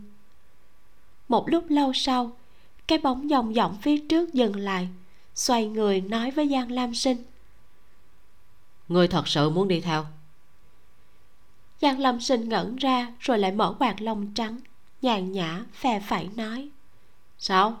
Đường đường là thuyền do trang lưu vân của giang nam thuê mà có thêm một người thôi đã không chứa nổi à? Vu hoàng chi trầm mặt xoay người mới đi được hai bước lại nghe giang lâm sinh nói thêm một câu. Hay là cung mộ tuyết đã đến nỗi không được biệt như thế rồi bầu không khí trở nên xấu hổ trầm trọng. Ống lưng vu hoàng chi cứng đờ. Mái tóc đen như mực khẽ phấp phới, lộ ra mấy phần cô đơn. Nhưng lúc quay đầu lại, y lại đang cười. Nụ cười lạnh nhạt không xuất phát từ đáy lòng. Y thờ ơ vuốt tay áo, chỉ thấy ống tay áo lấp lánh ánh sáng. Một lưỡi dao sắc bén như tuyết như sương, sáng lạng bốn phía đột nhiên kẹp ở ngón tay y sắc mặt của giang lam sinh tái nhợt. Trên giang hồ có rất nhiều lời đồn về bảy thức mộ tuyết. Song kẻ thực sự chính mắt trông thấy môn võ công này đã ít lại càng ít. Nhất là bốn thức kinh thế hải tục cuối cùng, gần như không ai được chứng kiến. Nhưng không phải giang lam sinh không biết. Người võ lâm nói, từ sau khi vua kinh viễn mất tích kẻ có thể lĩnh ngộ được tinh túy của bảy thức mộ tuyết chỉ có mình vua hoàng chi. Mà đầu này đã luyện môn võ công ấy tới thức thứ tư, tuyết chiếu băng thiên. Lấy lưỡi dao rối ren nhanh chóng, vung ra sát chiêu như tuyết bay đầy trời, có thể quật ngã cả trăm người chỉ trong nháy mắt. Nhưng rõ ràng động tác mà vua hoàng chi bày ra giờ khắc này là thức thứ năm của bảy thức mộ tuyết. Tuyết ngược phong thao đặc điểm lớn nhất của chiêu thức này chính là tư thế lúc đầu nhàn nhã, làm người ta không nhìn ra sát khí. Nhưng sau khi ra chiêu lại tàn nhẫn ghê gớm, có thể khiến một người chết một cách đau đớn vì thương tích đầy mình, máu chảy quá nhiều. Nếu là trên chiến trường, chiêu thức này thường dùng để công kích chủ soái, lấy khí thế diệt quân địch nếu vua hoàng chi thật sự luyện tới thức thứ năm của bảy thức mộ tuyết, vậy thì đại hội võ lâm năm sau, chỉ cần y bằng lòng tham gia, thì tất sẽ được liệt vào năm hàng đầu. Thậm chí ở trong ba vị trí đầu cũng không phải là không thể. Thức thứ năm của bảy thức mộ tuyết có uy lực mạnh, đã không thể áp chế bằng quyết băng tâm của cung mộ tuyết mà cần kết hợp quyết thần sát và công thiên nhất. Công thiên nhất ở trang lưu vân, giang nam. Một diễn phong và vua hoàng chi tình như thủ túc, cũng có thể sẽ truyền võ công không truyền ra ngoài cho vua hoàng chi. Nhưng làm sao vua hoàng chi có được quyết thần sát đã thất truyền từ lâu? Suy nghĩ xoay vần, giang lâm sinh nhớ lại lúc ban ngày gặp sư nhai thì nỗi nghi ngờ nảy sinh đầy bụng. Vẻ mặt vu hoàng chi tĩnh lặng như một phần trăng lạnh một diễn phong đứng ở đầu gió, áo bào tím cuồn cuộn như sóng. Vẻ mặt luôn luôn thờ ơ, mà lúc này lại hiện ra vẻ vắng lặng im lìm. Hắn chỉ nhìn chứ không nói gì. Năm xưa, cùng mộ tuyết bị diệt đã liên lụy nhiều người trong đó ngay cả bắt đầu võ lâm, thiên tử triều thần, đều ngần ngừ chưa kết luận được quan hệ lợi hại. Ai đúng, ai sai trong đó? Huống hồ là thế hệ sau như họ. Một diễn phong tỏ vẻ mặt nghiêm nghị. Tiêu mạng y thấy thế thì tim thắt lại. Nàng ấy lặng lẽ dịch đến bên nam sương nhỏ giọng nói, hỏa thủy, đi khuyên nhủ ma đầu vô đi. Nửa đêm rồi, chớ có sinh sự làm ầm lên khiến cho tất cả mọi người tỉnh lại bây giờ. Nam sương trầm ngâm một lát, rồi nói thầm bên tai nàng ấy. Ừ cô nói rất hợp lý. Dứt lời, nàng dời bước tiến lên, tránh khỏi sát khí lấp lánh của lưỡi vọng tuyết, khẽ kéo ống tay áo vu hoàng chi và nói, cái cũ không đi thì cái mới không tới. Đợi về giang nam rồi, chúng ta đào đất lại xây một cái cung là được. Ánh mắt của vua hoàng chi lập lòe, ngoảnh lại nhìn nam sương đầy ngạc nhiên. Dưới bóng đêm dùng nhang ấm áp, trơn bóng như ngọc ngâm trong suối nước ở khe núi. Hà đạo nam trông thấy thế thì trong lòng muôn tí nghìn hồng, nói mà không nghĩ ngợi gì. Hay gọi là họa xuân cung nhé nghe cho vui mừng. Phù hoàng chi sửng sốt. Cái gì? Giang lam sinh nuốt nước miếng vương thất vương cửu xì xào bàn tán. Tiêu mãn y thì cười đến ngã nghiêng. Một diễn phong cân nhắc lời hoa đào nhỏ nói một lần trong miệng xong thì chọn trọng điểm ra nói. Họa xuân cung. Nam sương gật đầu bỗng nhiên cảm thấy được không thích hợp ngượng ngùng nhìn một diễn phong. Không biết giải thích thế nào. Đúng lúc này vù hoàng chi lại cất lưỡi vọng tuyết đi. Mặt mày thư thái chỉ cười nhạt nói đúng là một cái tên hay có thể uy chấn giang hồ. Trong chốc lát bầu không khí hòa hoãn lại. Mọi người tiếp tục đi về phía trước. Một lát sau giang lâm sinh đột nhiên nói không phải ta khăng khăng muốn đến giang nam. Chỉ là buổi chiều, ta đã gặp sư nhai.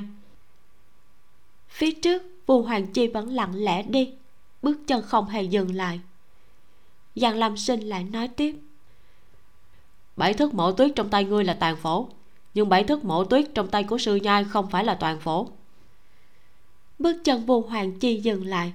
Một diễn phong vỗ vai giang Lam sinh từ phía sau, rồi bảo, lên thuyền nói cho rõ nhưng mà giang lâm sinh không thôi.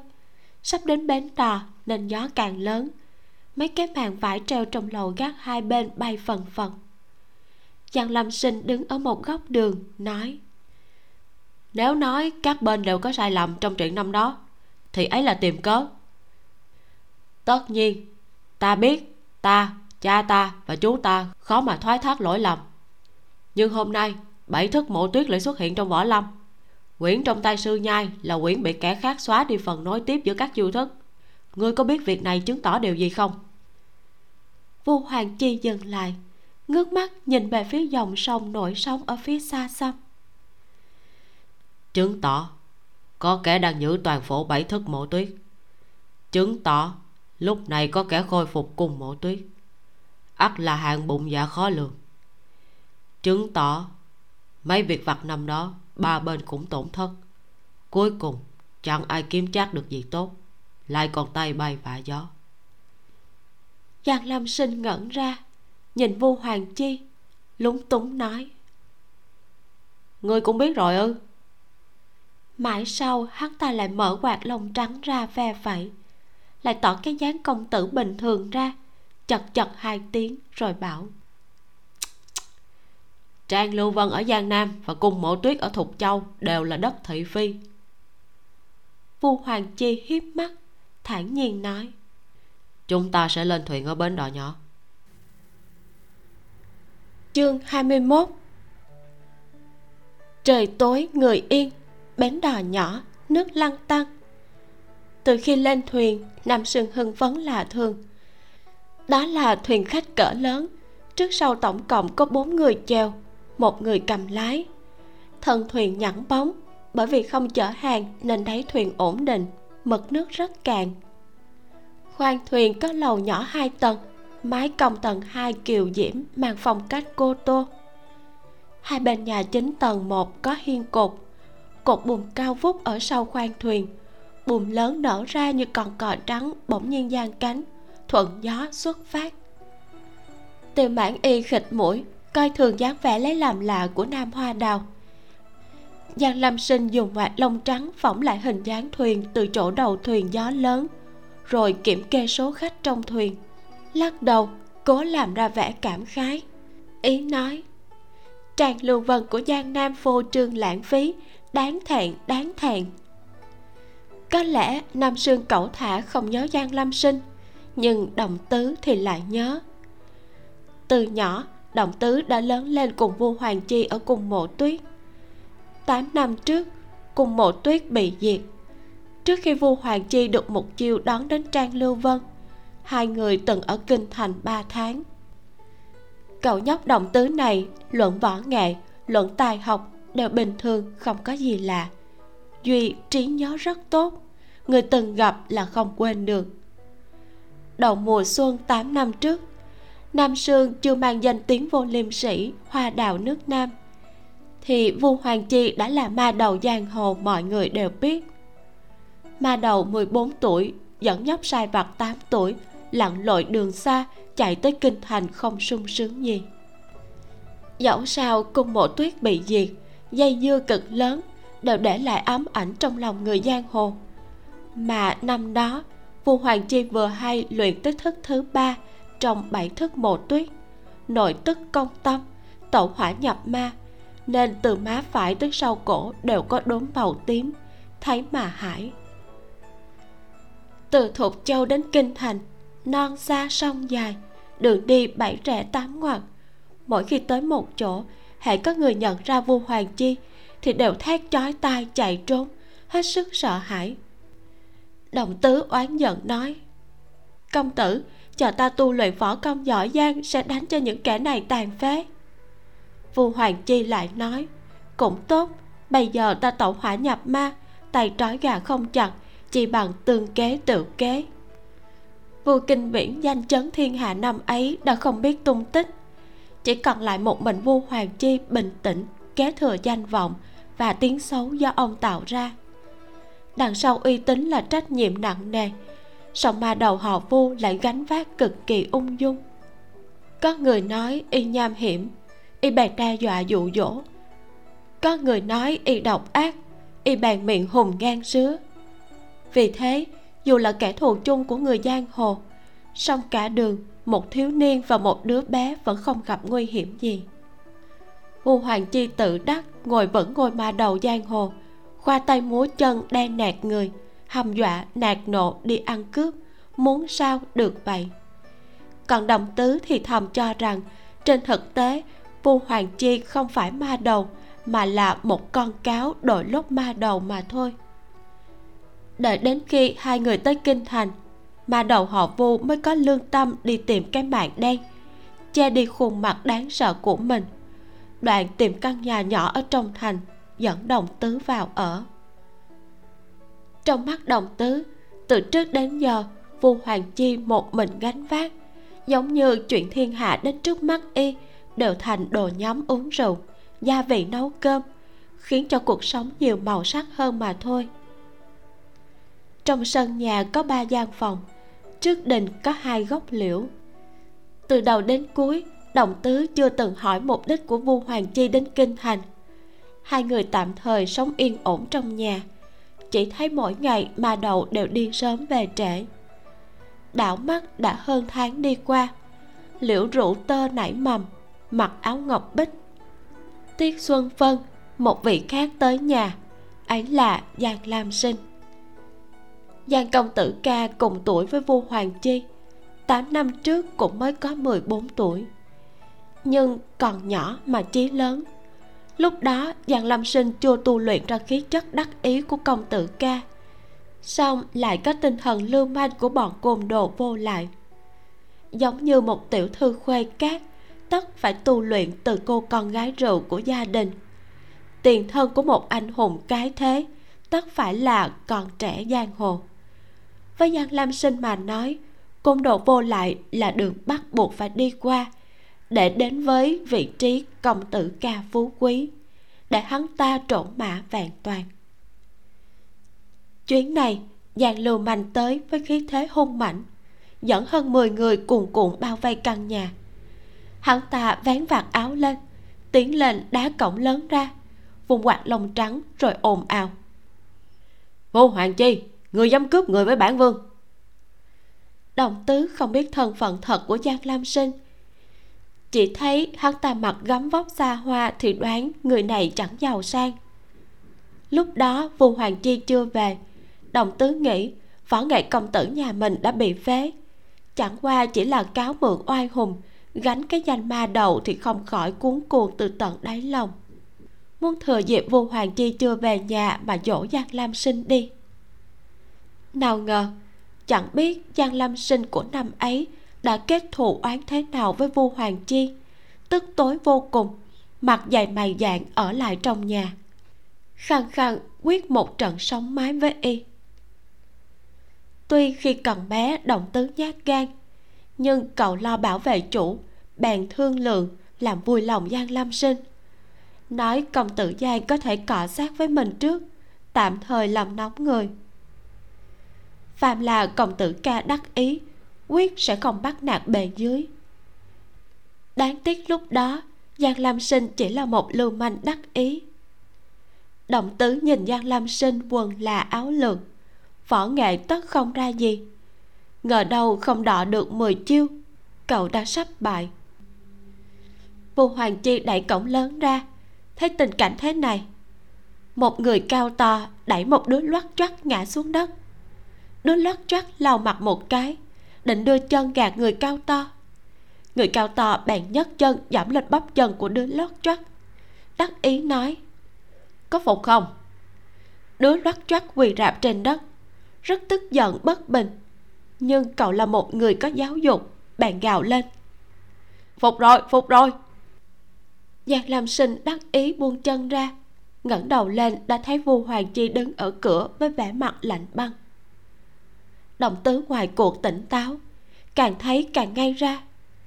Ví dụ, cậu nhìn thấy người đẹp mỹ lệ xuất hiện phía sau vu hoàng chi. Ví dụ như, cậu trông thấy sau khi giang lam sinh thấy người đẹp, thì vẻ mặt vui giận lẫn lộn.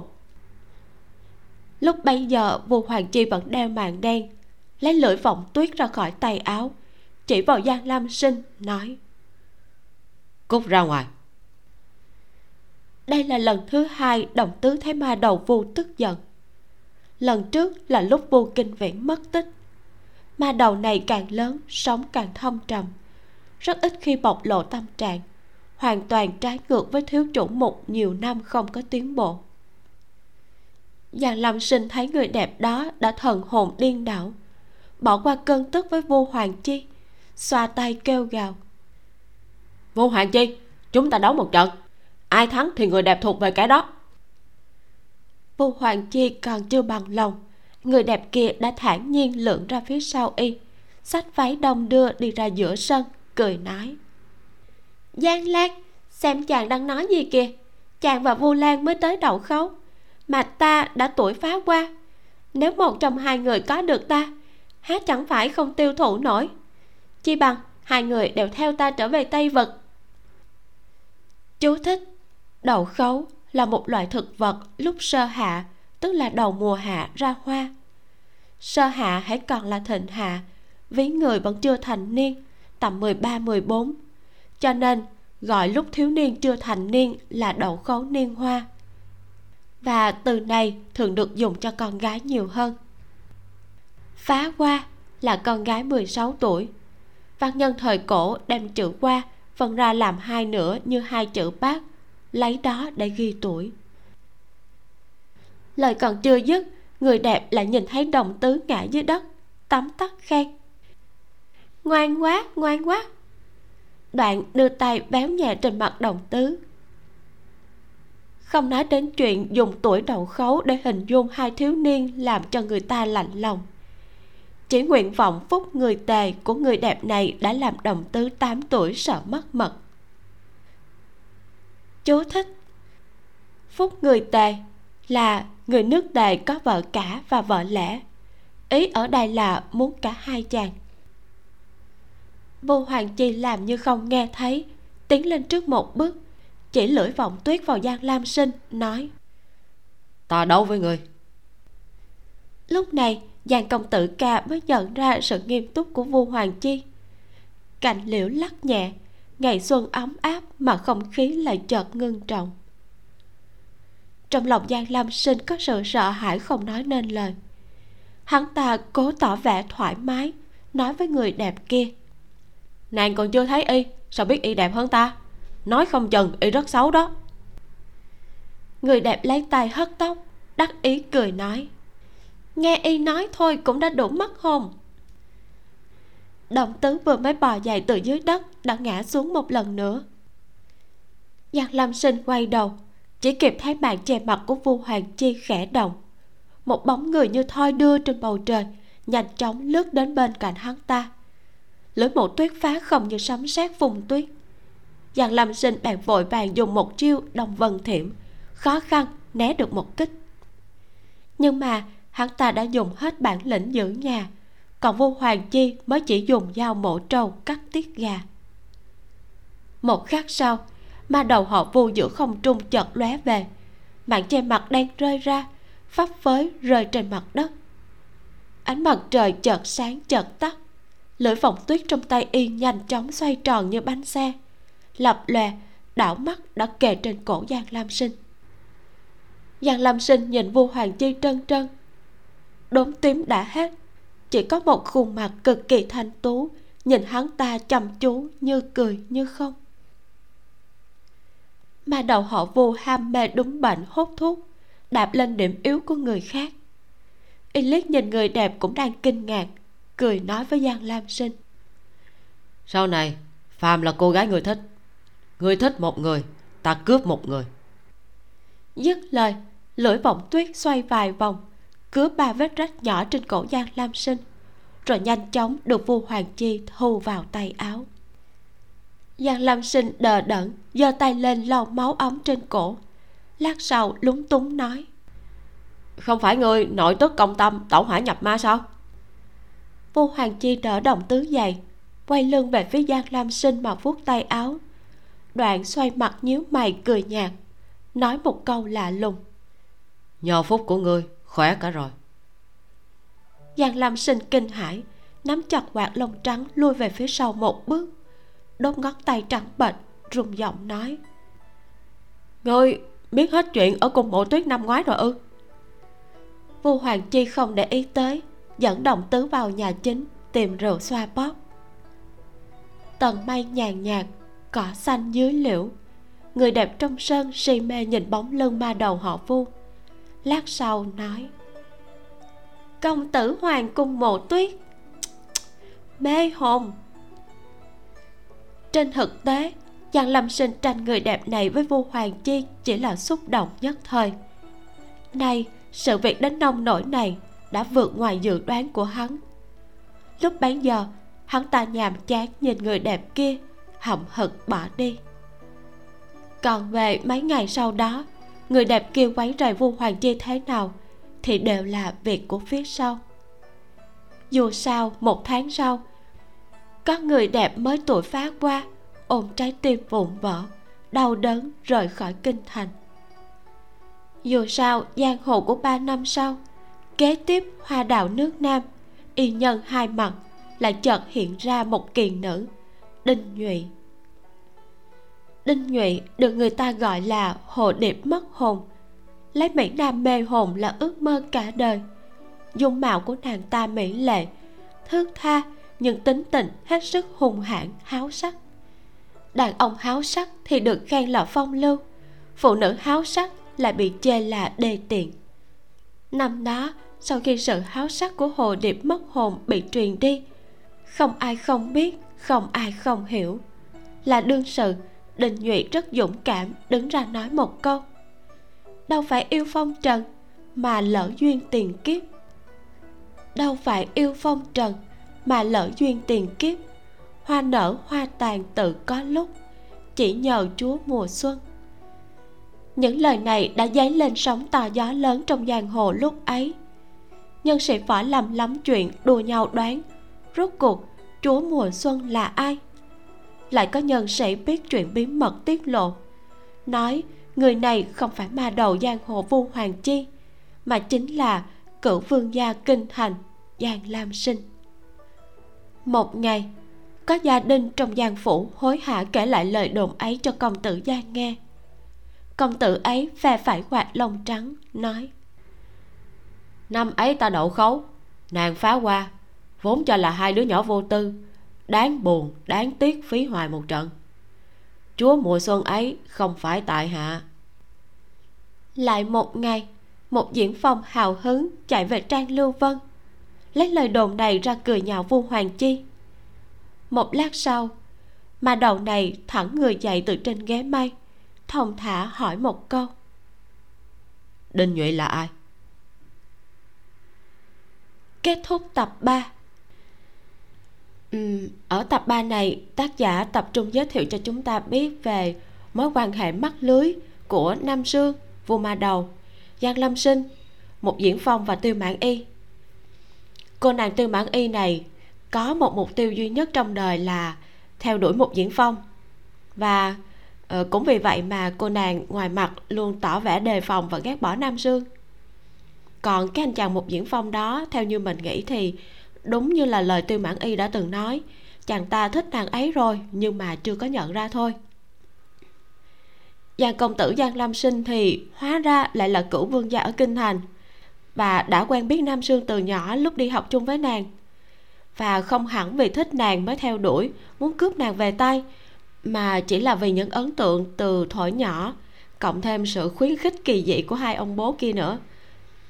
Mà nếu như giang lâm sinh là cửu vương gia và nam sương có thể học chung với hắn khi còn nhỏ vậy thì phải chăng thân thế của nam sương không chỉ đơn giản là tiểu thư của một bang phái ừ.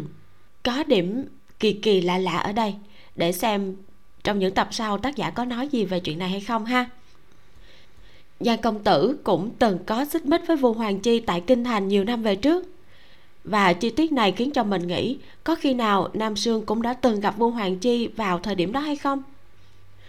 Bởi vì mình thấy là tình cảm của họ phát triển rất là nhanh chóng, Đặc biệt là vua Hoàng Chi. Tính cách của chàng ta không phải là kiểu người vừa gặp là đã có thể yêu ngay. Vậy mà chàng ta đã hôn Nam Dương những hai lần Và mình có cảm giác như giữa họ có cái gì đó rất là thân thuộc. Dường như là họ đã từng biết nhau rồi, cho nên bây giờ gặp lại, lửa mới dễ dàng bùng cháy lên. Như vậy là sau khi bắt được vương cửu và vương thất mà thực chất hai người này là người của giáo phái hoa ma muốn trà trộn đi theo.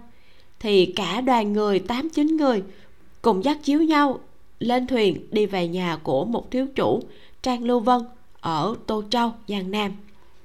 Các bạn hãy tiếp tục cùng mình theo dõi xem chuyện gì sẽ xảy ra ở trang lưu vân và những bí ẩn gì, những chuyện cũ gì sẽ tiếp tục được tác giả tiết lộ nhé.